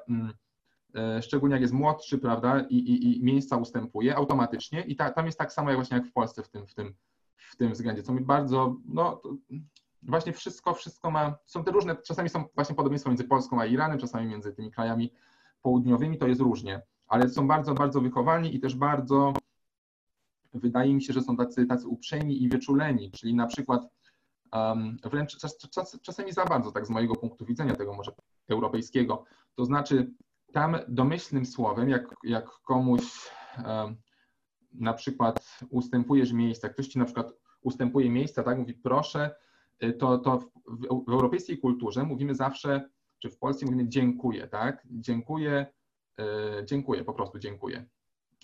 Jak ktoś tak nam na przykład po, pozwala nam przejść, no, mówimy dziękuję bardzo, tak? Dziękuję. dziękuję. Okazuje się, że oni oczywiście też mają słowo dziękuję i mówią dziękuję, ale bardzo często mówią przepraszam, tak? Bywachi, tak? Mówią, jak komuś po prostu wchodzą w drogę, czyli jakby oni z tego punktu widzenia na to patrzą, że oni kogoś sprowokowali do tego, żeby im ustąpił, że kogoś jakby spowalniają, prawda, i przepraszają go za to, że, że muszą, natomiast my, my dziękujemy komuś, prawda, więc jest, jest taka, taka, taka, taka, taka, to pokazuje właśnie, jak ta kultura jest bardzo taka mm, wyczulona na to, jak inny człowiek, prawda, nas, nas odbiera i bardzo są rozważni w tym, co mówią i w tym, jak się zachowują wobec innego człowieka, żeby kogoś przypadkiem nie urazić na przykład. Też ciekawe jest to, że oni na przykład w miejscach, mimo że są powiedziałbym, że raczej właśnie kulturą taką wesołą w miejscach takich powiedzmy, szczególnie w takim kontekście prywatnym, że oni dużo no, lubią mówić, rozmawiać, dyskutować i gestykulować też raczej. Um, natomiast w miejscach publicznych, i to ma związek też z, z wieloma aspektami, natomiast jest tak, że oni są bardzo cisi, ale nie tylko w publicznych, też w, w, w, prywatnych. To w jakim sensie cisi? Czyli na przykład uważają, żeby nie mówić za głośno w restauracji, tak, czy gdzieś tam. Nie dlatego, że ktoś nas usłyszy, tylko że to, dlatego, że ktoś może, to może komuś przeszkadzać po prostu. E, tak, więc jakby mają takie wyczulenie, żeby nie robić hałasu, ale też jak na przykład krzesło przesuwają, tak, czy jak otwierają szafki, czy coś, oni są bardzo wyczuleni, żeby nie robić tak w Polsce, no, zamkniemy półkę, tak, to też, też tutaj Renia właśnie mówi, że wszyscy tak, czy drzwi, nie to, że trzaskają, ale dosyć mocno zamykamy, prawda, tak się nie przyjmujemy, czy drzwi od samochodu zamykamy. Ja pamiętam jak raz zamknąłem drzwi od, od taksówki, tak normalnie się w Polsce zamyka. I tam gość na mnie spojrzał i mówi spokojnie, tak? Ja nie wiedziałem o co mu chodzi. Potem wyszedłem z tej taksówki, tam chyba nie miał reszty, czy ja nie miałem, coś tam wyszło z pieniędzmi, a to tam jakieś grosze. Mówię, nie, mówię, nie ma problemu, nie ma problemu. Wyszedłem z tej taksówki i zamknąłem, tak? I on myślał, że ja się zdenerwowałem, coś tam na mnie krzyknął, ja mówię, i sobie uświadomiłem dopiero po chwili, że on myślał, że ja po prostu trzasnąłem tą taksówką, jak ja, po prostu zamknąłem, tak się Polsce zamyka. Tam się po prostu, to jest detal, ale jak się jest wyczulony, to się, to się to zauważa. Tam po prostu się mniej hałasu generuje, trzeba mniej hałasu generować. Ale myślę, że to, co mówisz, to jest tak jakby, że oni mają poczucie takiej większej chyba wspólnoty czy grupowości, że e, z jednej strony właśnie jest też ta hierarchia taka e, wśród ludzi, że na przykład tych starszych ludzi inaczej traktujemy, prawda, więc e, czasem pozytywnie, tak jak mówię, że to może być pozytywne traktowanie, natomiast myślę, że też jest właśnie poczucie takie, że jesteśmy grupą, czyli musimy brać pod uwagę to, co uważają osoby z naszej grupy, tej grupy, którą uważamy za wspólną, tak. prawda? Czy może być grupa rodzinna, może być grupa e, całego narodu, miasta, czy czegokolwiek innego, prawda? Natomiast my w Polsce idziemy bardziej taką stronę bardziej zindywidualizowaną, chociaż, dokładnie, dokładnie. E, chociaż w małych miejscowościach jest inaczej, prawda? Bo jest grupa wspólna, prawda? Razem e, decydujemy, razem, jak kojarzycie, na przykład jeździcie na przykład gdzieś do małych miejscowości, to tam jest właśnie większe takie poczucie, że mhm. ludzie się znają, ludzie biorą pod uwagę też to, co inni myślą, prawda? Czasami to nawet jest jakieś e, problematyczne, natomiast zdarza się, prawda? Więc myślę, że w Iranie właśnie pewnie jest, jest tak, tak. podobnie, że to oni właśnie czują się częścią grupy, więc chcą, żeby każdy w tej grupie czuł się dobrze, prawda? Dokładnie. Mhm. Ja się zgadzam e, z tym, co on mówi, chociaż nie byłem w Iranie, ale to wszystko, o co, co mówisz o Iranie, o, o tym uczuciu e, przynależności do większej wspólnoty i to się pojawia to się zjawia językowo, to się dzieje na przykład w Japonii, w Tajlandii, w Indonezji, w Chinach. Może to jest taka wspólna cecha kultur azjatyckich. A jeżeli chodzi o ten język literacki albo ten taki sposób e, przesadnego wyrażania się, to jak najbardziej e, jest normalne na przykład w języku hebrajskim. E, więc jak mówiłeś mi, jak wymieniłeś to, to by bardzo ciekawe, bo po hebrajsku po prostu tak samo się robi, nie? To jest normalne, że jak ktoś tak mówi tak przesadnie, i dlatego na przykład e, no, dużo kłopotów mieli, jak tłumaczyli Biblię, bo tak różne rzeczy są tłumaczone do, dosłowne i do dziś, jak ktoś czyta, czy po polsku, czy po portugalsku, czasami się dziwi, nie? Bo, bo, tak, a dla nich, w ich kulturze, czyli też mają jakby e, wspólną cechę właśnie z tak, tymi tak. krajami, które są tam w Azji, nie? Te kultury e, to jest normalne. Tak. Bliski Wschód jest taki... A jeżeli... Mhm. No, chcę tylko dodać, jeżeli chodzi o to takie to uczucie przynależności do większej wspólnoty, to w Polsce zauważyłem e, językowo, że rzeczywiście ten język, a, może wasza kultura jest bardziej nastawiona, tak jak on mówi, na jednostki, na osoba myśli jakby o sobie, nie? Bo patrz, popatrzcie na takie słowa. Przepraszam, dziękuję, e, czy mogę dostać resztę, ile zapłacę. Wszystko jest ja, nastawione na ja. Nie? A my w Brazylii, to byśmy mówili zamiast przepraszam, to proszę przepraszaj mnie. Nie? Zamiast mówić dziękuję, że ja dziękuję, czyli ja odmienię, to mówię, że jestem zobowiązany. Mówią mnie, ale do tego, żeby ciebie, żeby jakby wzajemnić to, nie? Albo na przykład zamiast pytać, na przykład pani tam przekaże, czy dostanę drobne, to byśmy pytali, czy ma pan jakieś drobne? Na odwrót, że nie ja dostanę. Ja dostanę, ale pan mi to przekaże, nie? Ale zamiast pytać w sklepie, ile zapłacę, ile płacę, czyli ponownie ja, nie? To nie pytam tak, ile to kosztuje, nie? Albo, albo, albo ile państwo chcą za to, więc taki cały czas ta perspektywa nie jest na mnie, ja, ja, ja, ja, ja językowo cały czas, bo tak jest, tak myślę e, w języku polskim, tak jest cały czas. a w innych kulturach, na w Brazylii tak nie jest i, i zakładam, że tam też nie jest, dlatego mówią przepraszam, nie? Mhm. Mhm. A chyba słowo przepraszam po, po, po, e, po persku nie jest przepraszam, od słowo, że ja przepraszam, czy to jest przepraszaj albo tak, przeprosiny, tak, jak to jest? Mhm. Wy, wy, wybacz, tak, tak jak w waszym, tak, disku. O, widzisz ponownie, czyli nie ja się pojawił w historii, nie? Mhm. Ciekawe to. Mhm. A Paweł, powiedz mi też, tak zmieniając trochę temat, wracając do tego języka perskiego, mhm. gdyby ktoś, kto ogląda tutaj nasz, naszą rozmowę, czy słucha jej na, jako podcastu, chciał zacząć naukę perskiego, jakie byś dał rady takiej osobie? Bo, bo na pewno, no wiadomo, wybór materiałów jest ciężki, ale myślę, że ten język może być wyzwaniem, prawda, bo jest i trochę inny sposób pisania, jest, jest to język nieeuropejski, więc jak jak się zabrać za taką, za taką naukę? Jak to, jak to widzisz? Wydaje mi się, że skupić się na, na języku mówionym, tak? Na języku mówionym i, i, i, i od początku w miarę dużo słuchać. Um, tak, tak z językami, no nie będziemy tutaj wracać do tych e, metod mhm. ogólnych, jak się trzeba uczyć języków, ale no to słuchanie jest bardzo ważne, żeby się widać osoby, które się uczyły tego języka tak teoretycznie, czyli tego języka, języka, języka pisanego i potem mają problem z komunikacją. Y, I tutaj taką radę może znaleźć sobie takiego nauczyciela online. Są, są, są przecież y, strony typu iTalki czy Verbling i tam jest właśnie jest mnóstwo, mnóstwo nauczycieli, którzy się zwykle skupiają na języku mówionym właśnie.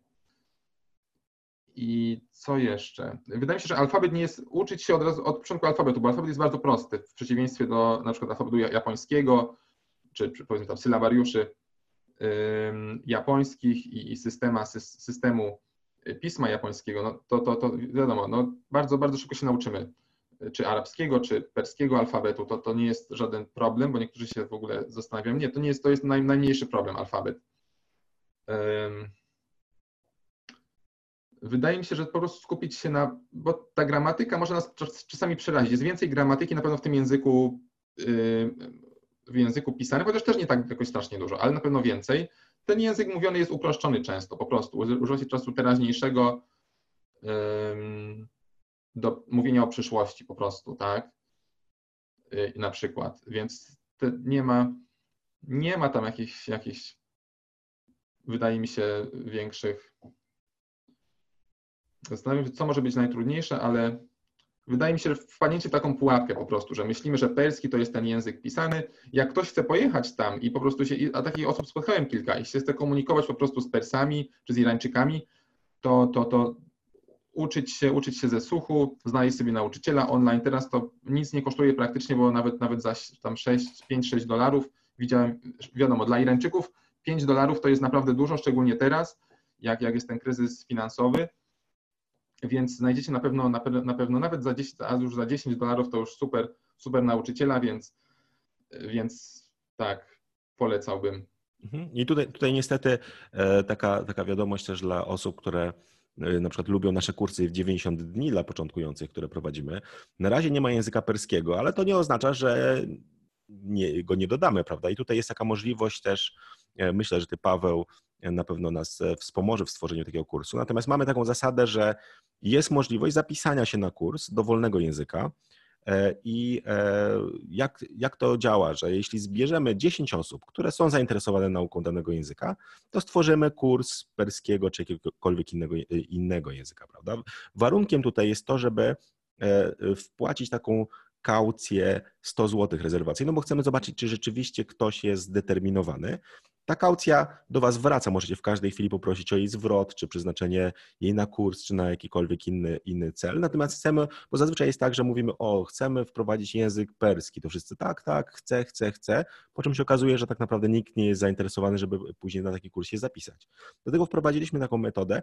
Pod, e, e, tutaj pod wideo znajdziecie link, w którym opisujemy dokładnie zasady, więc możecie, jeśli chcecie właśnie taki kurs języka perskiego zapisać się na niego i, i uczyć się naszymi metodami. I myślę, że w ciągu tych trzech miesięcy opanować rzeczywiście takie podstawy i tutaj to, co jest ważne, my się skupiamy zawsze na języku mówionym, także tutaj też się nie martwcie, że to będzie jakiś język literacki, że będziecie dziwnie traktowani, jak pojedziecie w dane miejsce. Czasami on jest nawet bardziej mówiony, że ludzie się stresują w niektórych językach, jak to, że tutaj uczono mnie, że tak i tak się mówi, a tak naprawdę no, ludzie mówią zupełnie inaczej, więc, więc to, to, to pomaga. Także zerknijcie w ten link pod, e, pod nagraniem i tam przeczytacie, jak, co zrobić, żeby taki kurs języka perskiego powstał. Oczywiście mówimy tutaj, jest e, styczeń 2020, być może będziecie oglądać to nagranie już później, czyli jeśli stworzymy już ten kurs, no to znajdziecie wtedy pod wideo link już do tego konkretnego kursu, jak się, jak się na niego e, zapisać. Mhm. Tutaj Marlon chyba ja jeszcze... Miałbym jeszcze pytanie no, właśnie na temat nauki. Czy są jakieś gesty, których warto się uczyć? Gesty, bo wiesz, że nasze gesty, które przekazują informacje, mogą zastępować słowo i całe zdanie, są bardzo potrzebne, szczególnie w takich krajach, gdzie ludzie bardzo gestykulują i to się zmienia w zależności od kraju. Nawet tu w Polsce macie takie gesty. To na przykład, to jak, jak to widziałem po raz pierwszy, to nie wiedziałem o co chodzi, a ludzie myśleli, że ja rozumiem o co chodzi, a takie gesty nie powtarzają się w każdym kraju. Nie? Każdy kraj ma swoje inne warianty, ma gesty na inne rzeczy, na inne pojęcie, które nie są potrzebne. Na przykład jak coś takiego robię, to Hiszpan rozumie, on też ma, ale Polak nie od razu, bo pokazuje, że, że pełny, że pełno ludzi gdzieś tam jest, nie? na przykład. Nie?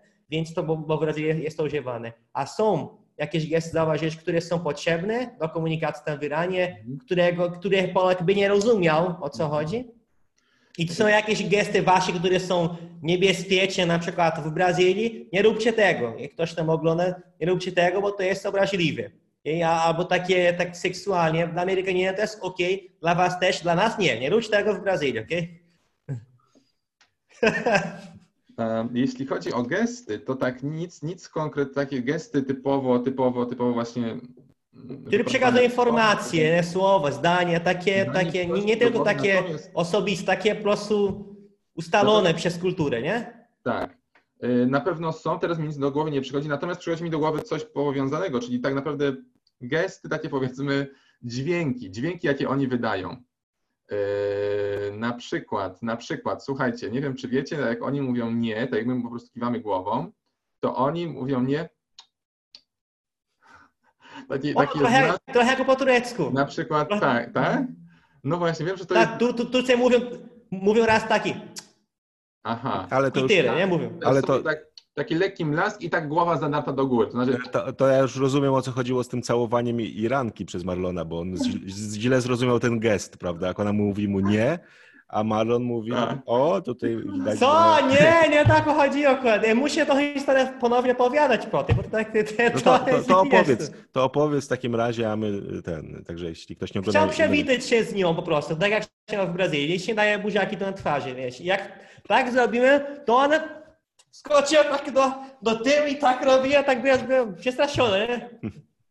I potem zauważyłem, Boże, co ja robię tutaj z Iranką, nie? Więc ona nawet czasu nie miała, żeby, żeby robić. Nie, bo gdybym tak robił, to byłoby jeszcze gorzej.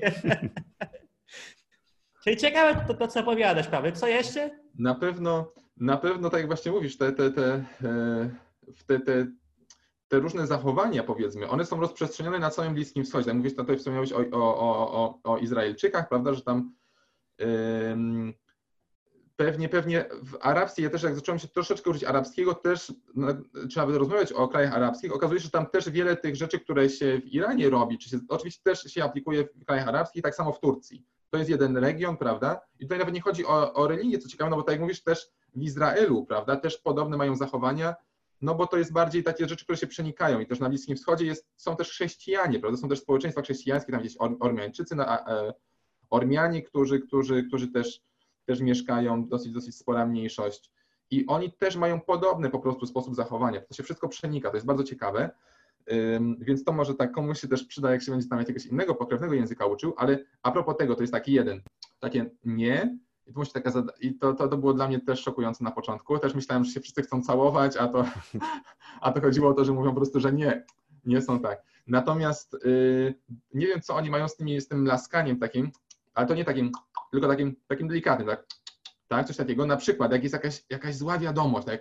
Jak na przykład mówimy oj, oj, oj, oj, oj, tak? Po polsku, o, masakra, tak? Coś się złego na przykład wydarzyło, jakaś, jakaś na przykład wypadek, wtedy to widziałem na przykład o wypadku jakimś słyszą, tak? Czy, czy w telewizji jakąś taką wiadomość podają, to oni zawsze mówią takie, to jest takie, o, tak, o, w Brazylii też tak robimy, tylko że kiedy my robimy w moim rejonie, nie wiem czy komentować, my robimy raczej jako nie, jak się nie zgadzamy na przykład, albo ktoś robi coś, próbuje się uczyć tego, czegoś robić, pokazuje mi jak robi, a ja mówię nie tak, zacznę takie mówić,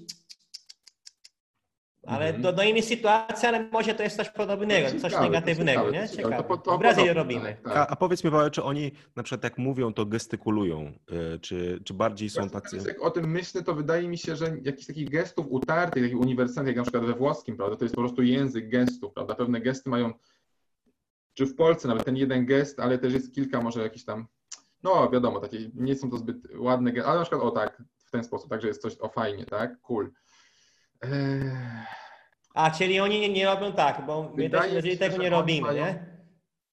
I tak na przykład robimy, że czekaj, coś takiego robią. Powiem czekaj. Albo na przykład to też w Brazylii, że nie wiem, albo jest mi obojętnie, ty też to może tak znaczyć. Kto tak, tak robi Marlon? Kto tak My robi? w Brazylii, że Aha. nie wiem. Tak? Albo jest mi obojętnie. Mamy sporo gestów. Ja, ja, tak. ja mógłbym tutaj sporo Ma napisać o gestach.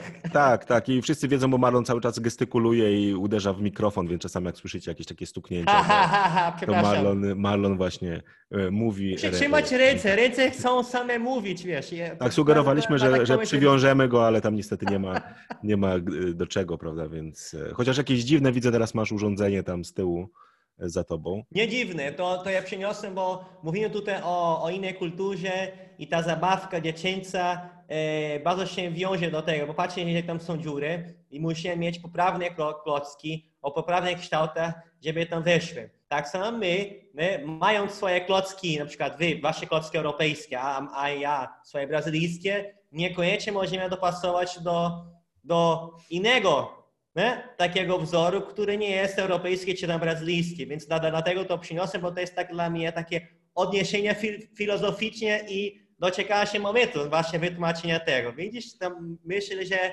to głęboko urzekło w Pawle, bo ja to przyniosłem nie? przez cały poranek, to no, musiała tak się męczyć, a dzisiaj no bardzo się cieszę, że jestem w niebie teraz, bo to przyniosłem i teraz trochę mówię po persku. No i zastanawiam się właśnie, jak ludzie reagowali, jak szedłeś z tym pod, e, pod pachą przez Gliwice. Także, także być może e, traktują cię jeszcze bardziej jako kosmitę Gliwickiego, więc... więc e, dobrze, jeszcze i, i Paweł, jeszcze tak wracając, wracając do tego do tego Iranu. Czy jeszcze masz jakieś może jakieś anegdotki tak na już na koniec, czy jakieś historie, które były zabawne, związane właśnie może z różnicami kulturowymi, czy z jakimiś takimi e, nietypowymi sytuacjami, których być może nie spotkalibyśmy w Polsce, czy coś takiego, co się mhm. wydarzyło. Tak Czy może cały czas wszystko, coś tam wydarzało, jest tak dziwne, że, że nawet nie jesteś w stanie wybrać? Myślę, że aż, aż tak dziwne nie. To znaczy są też jakieś, jakieś też, pamiętajmy, że też to jest kultura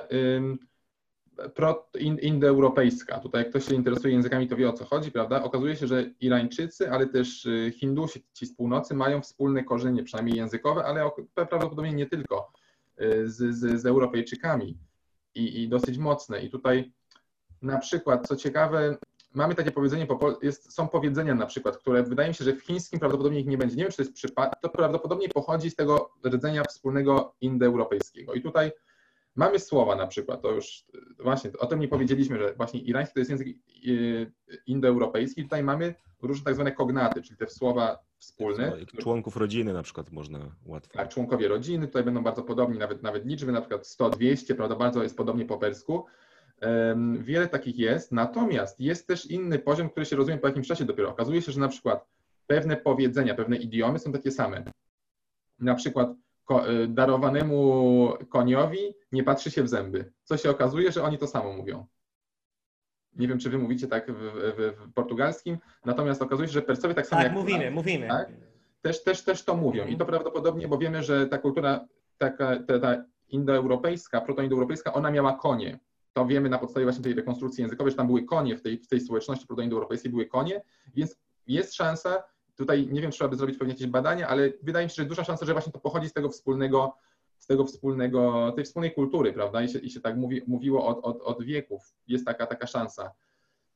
I pewien sposób myślenia, pewne rzeczy są na pewno podobne z Europą i to też nie jest tak, że oni są zupełnymi kosmitami dla nas, jak na przykład Japończycy, tak? Czy, czy ci, e, nie wiem, Koreańczycy. Brazylijczycy, prawda? Z tego wynika, że Brazylijczycy to zupełnie inna planeta, tak? Ale Koreańczycy, wydaje mi się, że dla Europejczyków są zupełnie kosmici, w tym sensie, że nie ma, nie ma w ogóle punktu zaczepienia, prawda? Uczymy się tego języka, się w ogóle wszystko jest, jest inne.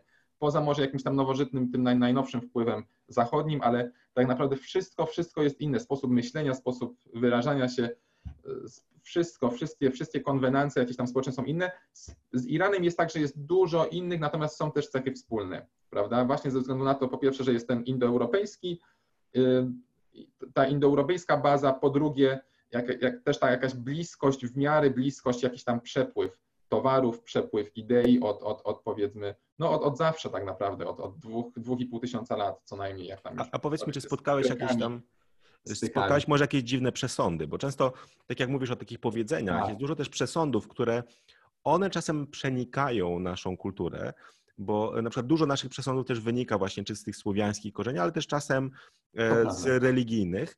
I sporo też myślę, że z tego Bliskiego Wschodu trafiło do Polski poprzez e, wpływ e, Turków, czy którzy gdzieś tam, z którymi wojowaliśmy też przez wiele, wiele wieków, ale gdzieś te wpływy się gdzieś tam mieszały. Natomiast czy w Iranie mają może jakieś dziwne takie właśnie zachowania, przesądy, które, które no, może jakiegoś takiego naukowego sensu nie mają, ale oni bardzo, bardzo w nie wierzą i czasami. Na przykład takie, takie przekonanie, na przykład tak jak u was, gdzie mówi się, że dziecko nie może pić kawy, ale z drugiej strony daje się czekoladę dziecku i to nie ma sensu, bo czekolada ma tak samo kafeiny, tak jak kawę. Więc jak dziecko mhm. je czekoladę, to może pić kawę. To nie ma sensu. Na, na, na przykład dla mnie, no perspektywy Brazylijczyka, a w głowie Polaka to jest normalne, nie? Więc mają coś takiego, nie tylko tak są takie tak, przekonania, ale, albo są na przykład... nie mają podstawie naukowej, nie? Tak, jako taki przykład na przykład z Indii mogę powiedzieć, że na przykład w, Indii, w Indiach nie zamiata się w mieszkaniu po zmroku. Na przykład nie wiadomo z jakiego powodu, natomiast oni to uważają za strasznie zły omen, czy jakiś zły znak, że właśnie ktoś zamiata po e, zmroku. Czy, czy takie rzeczy są? Być może właśnie jak e, byłeś tam... Z czego to wynika, Konrad?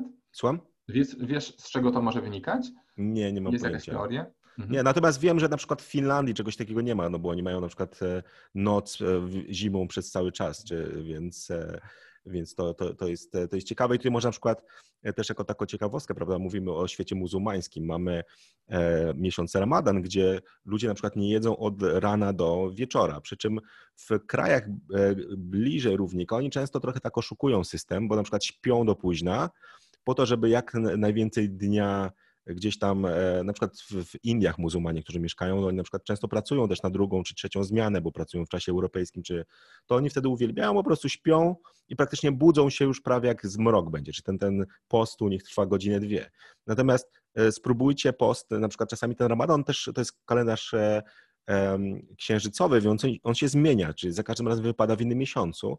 I ciekawy jest na przykład Ramadan właśnie w Finlandii, czyli jeśli jacyś muzułmanie trafili do Finlandii, czy do Szwecji, czy do Norwegii i mieszkają w tym e, rejonie północnym, gdzie dzień trwa praktycznie całą dobę, no to oni już mają problem, prawda? Bo tutaj nawet, nawet sprawdzałem kiedyś, takie są kalendarze właśnie, gdzie się wpisuje miejscowość i pokazuje właśnie, kiedy są na przykład, jest te pięć modlitw, które też mają, są uzależnione od pory dnia, no to było ustalone zgodnie z tym kalendarzem, prawda, e, e, w krajach arabskich, prawda, gdzie, gdzie ten dzień, mniej więcej noc trwają podobną długość, natomiast no już w Finlandii, Szwecji to czasami jest tak, że no niestety e, ciężko jest właśnie to, to gdzieś dograć, więc oni zawsze muszą podejmować różne, różne decyzje. Czy czasami są takie właśnie drobiazgi, prawda, że no, czy zwią rzeczy związane z kulturą, e, z klimatem bardziej, tak jak na przykład w Polsce zdejmujemy buty wchodząc do domu, tak samo się robi w Szwecji i tak dalej, natomiast e, nie robi się tego już w krajach południowych. Natomiast dlaczego my to robimy? Bo przynosimy najczęściej śnieg na butach, prawda? I teraz jak ktoś wchodzi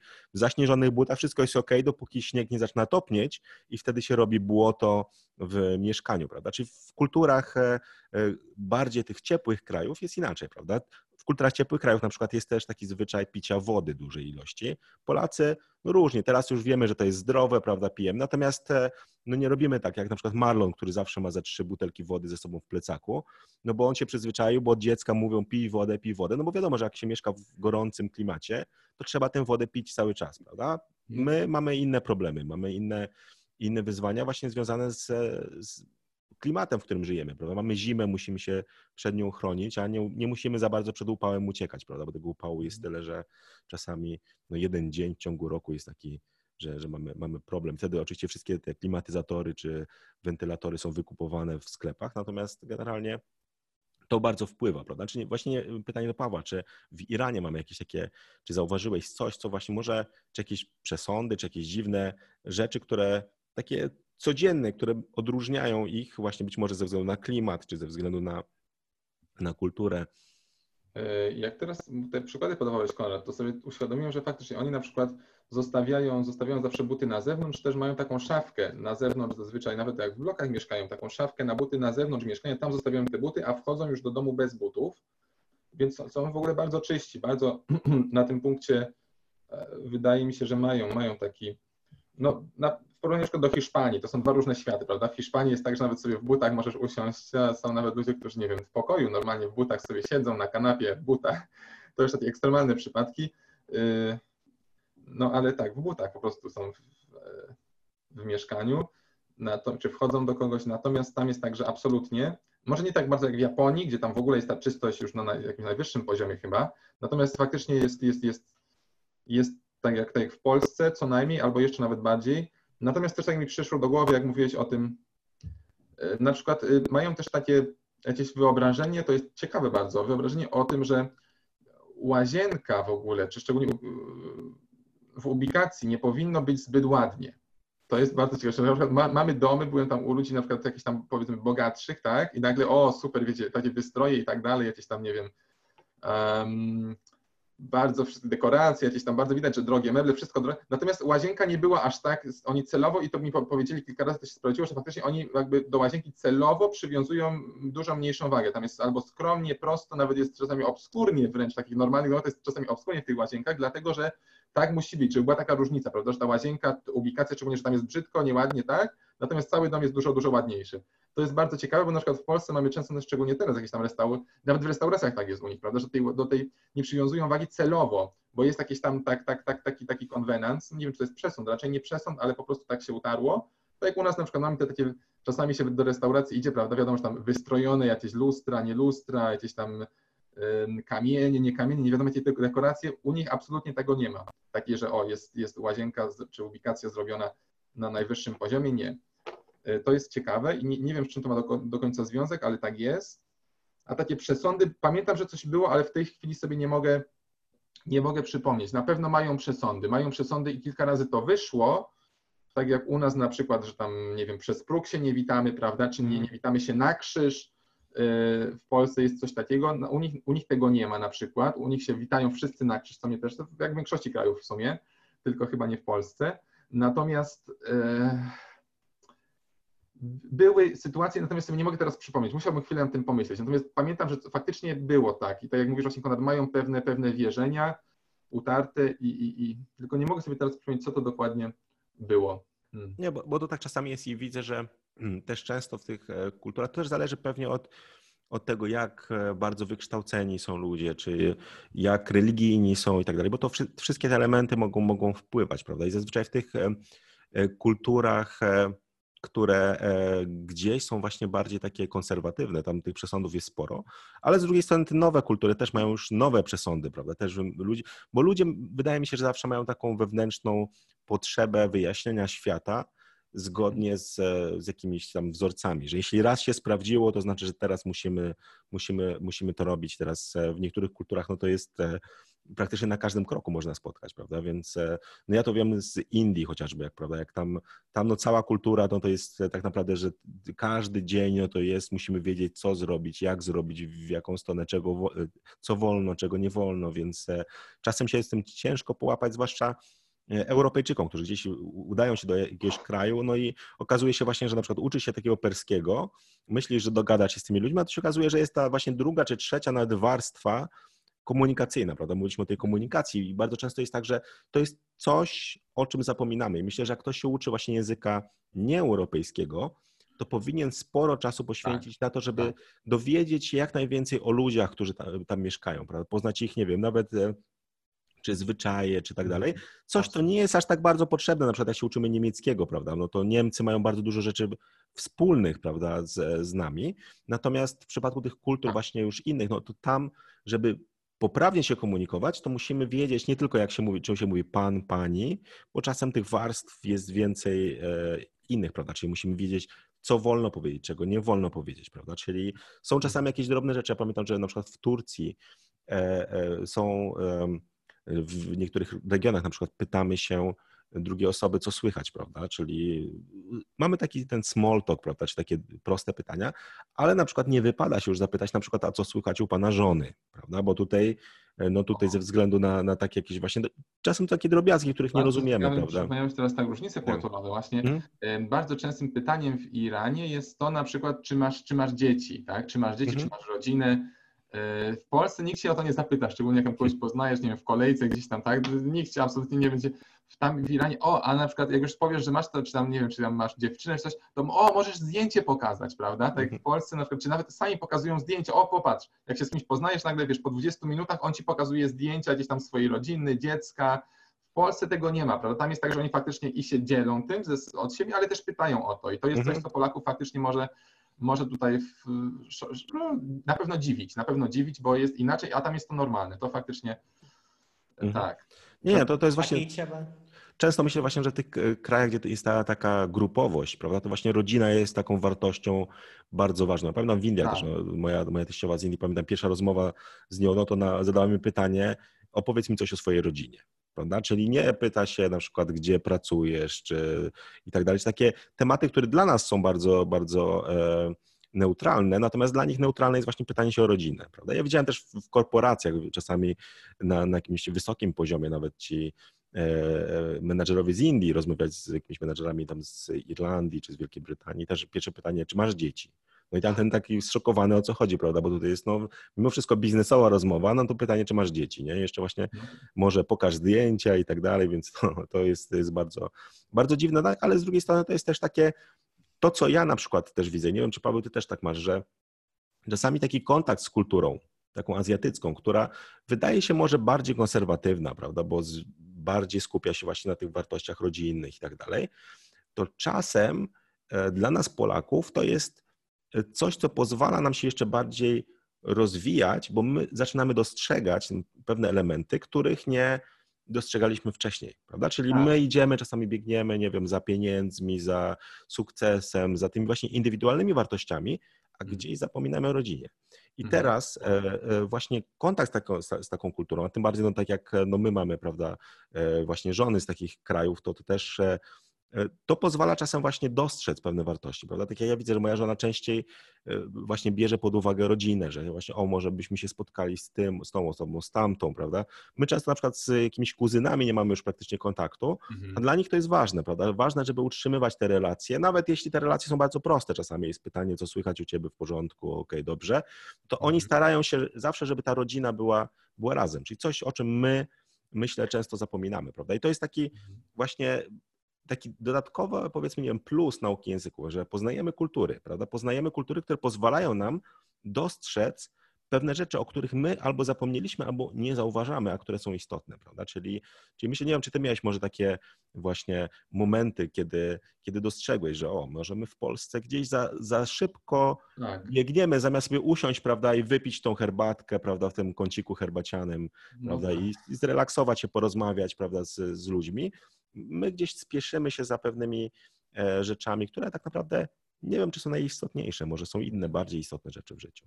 To bardzo ciekawe. Wydaje mi się, że w ogóle ta, ta, ta kultura Indii i Iranu mają wiele wspólnego ze sobą. To jest też ze względu na tą bliskość mm. geograficzną, jest, jest wiele, naprawdę dużo wspólnych cech. Nie wszyscy, bo też sobie rozmawialiśmy kiedyś z Konradem, okazuje się, że niektóre rzeczy są różne, ale jest też bardzo dużo wspólnych cech.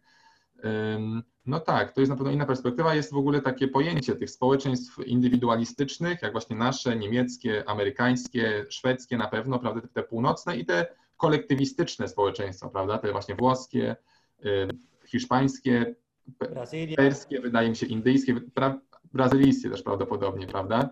Tutaj Marlon może tak, i to na pewno te, posiadanie tych obu perspektyw na pewno jest, jest, jest dobre, prawda, I, i, i bardzo wartościowe. I tutaj trudno powiedzieć, które, które jakby tutaj nie, nie można absolutnie powiedzieć, które, które jest, jest y, lepsze. Tutaj nie ma absolutnie relacji takiej. Natomiast posiadanie obu tych spojrzeń to jest naprawdę ubogaca. I tutaj na pewno też Marlon ma, ma jakieś spostrzeżenia. Tam Brazylia wydaje mi się, że też jest raczej, raczej taka, jest, może jest gdzieś pomiędzy, nie wiem, trudno mi powiedzieć, jak to, jak to ale, ale na pewno. Nie wiem, ja, bym, ja bym powiedział, że chodzi o moje doświadczenie. Może się różnić z tym od Korada, bo on zna inny rejon Brazylia. Ja pochodzę z północy, gdzie może wpływ Indianie e, jest większy. Ja jak się uczę języków azjatyckich i może dlatego bardzo lubię je, to widzę na naprawdę sporo wspólnego. Myślę, że, że ludzie w Polsce by, by tak nie pomyśleli, bo to jest Brazylia, Ameryka Południowa, ale naprawdę jest sporo, sporo wspólnego, jeżeli chodzi o zachowanie, jeżeli chodzi o taki ten kod społeczny. I naprawdę jest bardzo dużo wspólnego. Wiadomo, że też są różnice, czasem takie skrajne, e, ale jest dużo wspólnego. Nie, nie pamiętam nawet. Naprawdę jak... to jest bardzo szokujące, bo tak geograficznie do Brazylii jest bardzo daleko od, od tej Azji, od tych krajów i nawet nie ma dużo, tak bardzo dużo Azjat, Azjatów u nas. Jest sporo Japończyków, to jest taka druga Japonia, poza Japonią jest w Brazylii. Chińczycy, może tam Koreańczycy, ale, ale nie tam skąd pochodzę, nie? tam na północy. I, i tak widzę podobieństwa. może pod wpływem Indian. Nie? Ja się nie znam za bardzo na geografię i na pochodzenie narodów, ale no. może ci Indianie, Indianie, którzy już byli tam w Brazylii, zanim e, Europejczycy odpłynęli, może oni akurat mają du dużo wspólnego no, z Azją. Nie? Co, ja często mam, mam, wrażenie właśnie, że tak, że jest tak, że my często w tym świecie zachodnim mówimy, że o, na całym świecie to jest tak, a my mówiąc na całym świecie mamy na myśli Europę, Stany Zjednoczone, ewentualnie Australię, prawda? Ten świat zachodni, na całym świecie, a to też tak naprawdę cały świat, czyli właśnie te, te kraje czy Ameryki Południowej, czy azjatyckie, czy czy, czy afrykańskie, czy bliskowschodnie, tam jest inaczej niż u nas. One tak naprawdę są tym całym światem, prawda? I okazuje że cały świat tak naprawdę, e, że tak naprawdę my jesteśmy w tej mniejszości, prawda? I my mamy taki, taki obraz bardzo tak naprawdę często e, inny, prawda? Niż ten, tak, czy sposób zachowań, no, prawda? Mhm. I to, to jest tak, to uczenie się języków na pewno otwiera na to i, i pozwala sobie uświadomić to, tak, że tak naprawdę cały świat to, to, to, nie, to, nie, to nie tylko kraje zachodnie, prawda? Tak naprawdę wręcz przeciwnie, wręcz często te kraje zachodnie mają coś wspólnego, co jest tylko u nas tak naprawdę praktykowane, natomiast wszędzie, we wszystkich innych krajach inaczej się pewne rzeczy ja robi. Ja dam Ci tu przykład, kiedy, kiedy, kiedy jestem u znajomych i na przykład chcą grać w takie gry, e, musisz zgadywać, jaki zespół śpiewa, jak to jest piosenka. To ja nie mam pojęcia. Ja tu każdy tak patrzę, a ty nie znasz? To był bardzo znany hit na całym świecie. Ja, ja, ja tak patrzę myślę, aha, na całym świecie, nie mam pojęcia, bo w Brazylii nie było mowy. I ludzie są, są, są w szoku, nie? Bo nagle tak myślą, o kurczę, jednak, jednak to nie jest tak, bo, tak jak mówisz, to jest tak, ten cały świat, o którym się, się mówi tu, może jest mniejszość i tak naprawdę dużo, dużo, dużo inne rzeczy się dzieje w tych innych krajach mniej znane, tak jak Brazylia, czy tam w kontynencie afrykańskim czy w Azji, nie? Mhm. I, I, myślę, że tak na koniec już tego, tego podcastu możemy chyba powiedzieć, że właśnie nauka języków pozwala nam e, podróżować, prawda? poznawać inne kultury. I myślę, że e, gdy poznajemy inne kultury, a czy podróżowanie to jest jedna z takich rzeczy, która jest najlepszą inwestycją w siebie, bo my często, nie wiem, chodzimy na jakieś studia, rozpoczynamy pracę i wydaje nam się, że jesteśmy najlepsi na świecie, prawda, że wszystko potrafimy, że y, jesteśmy, no nie wiem, jakimś guru prawdziwym czegoś, po czym okazuje się, że, często brakuje nam perspektywy, prawda, no, nam się wydaje, o, nasze tutaj polskie tradycje są najlepsze, nasze, to nie do końca tak jest, prawda, bo gdy podróżujemy, poznajemy inne kultury, widzimy inne perspektywy.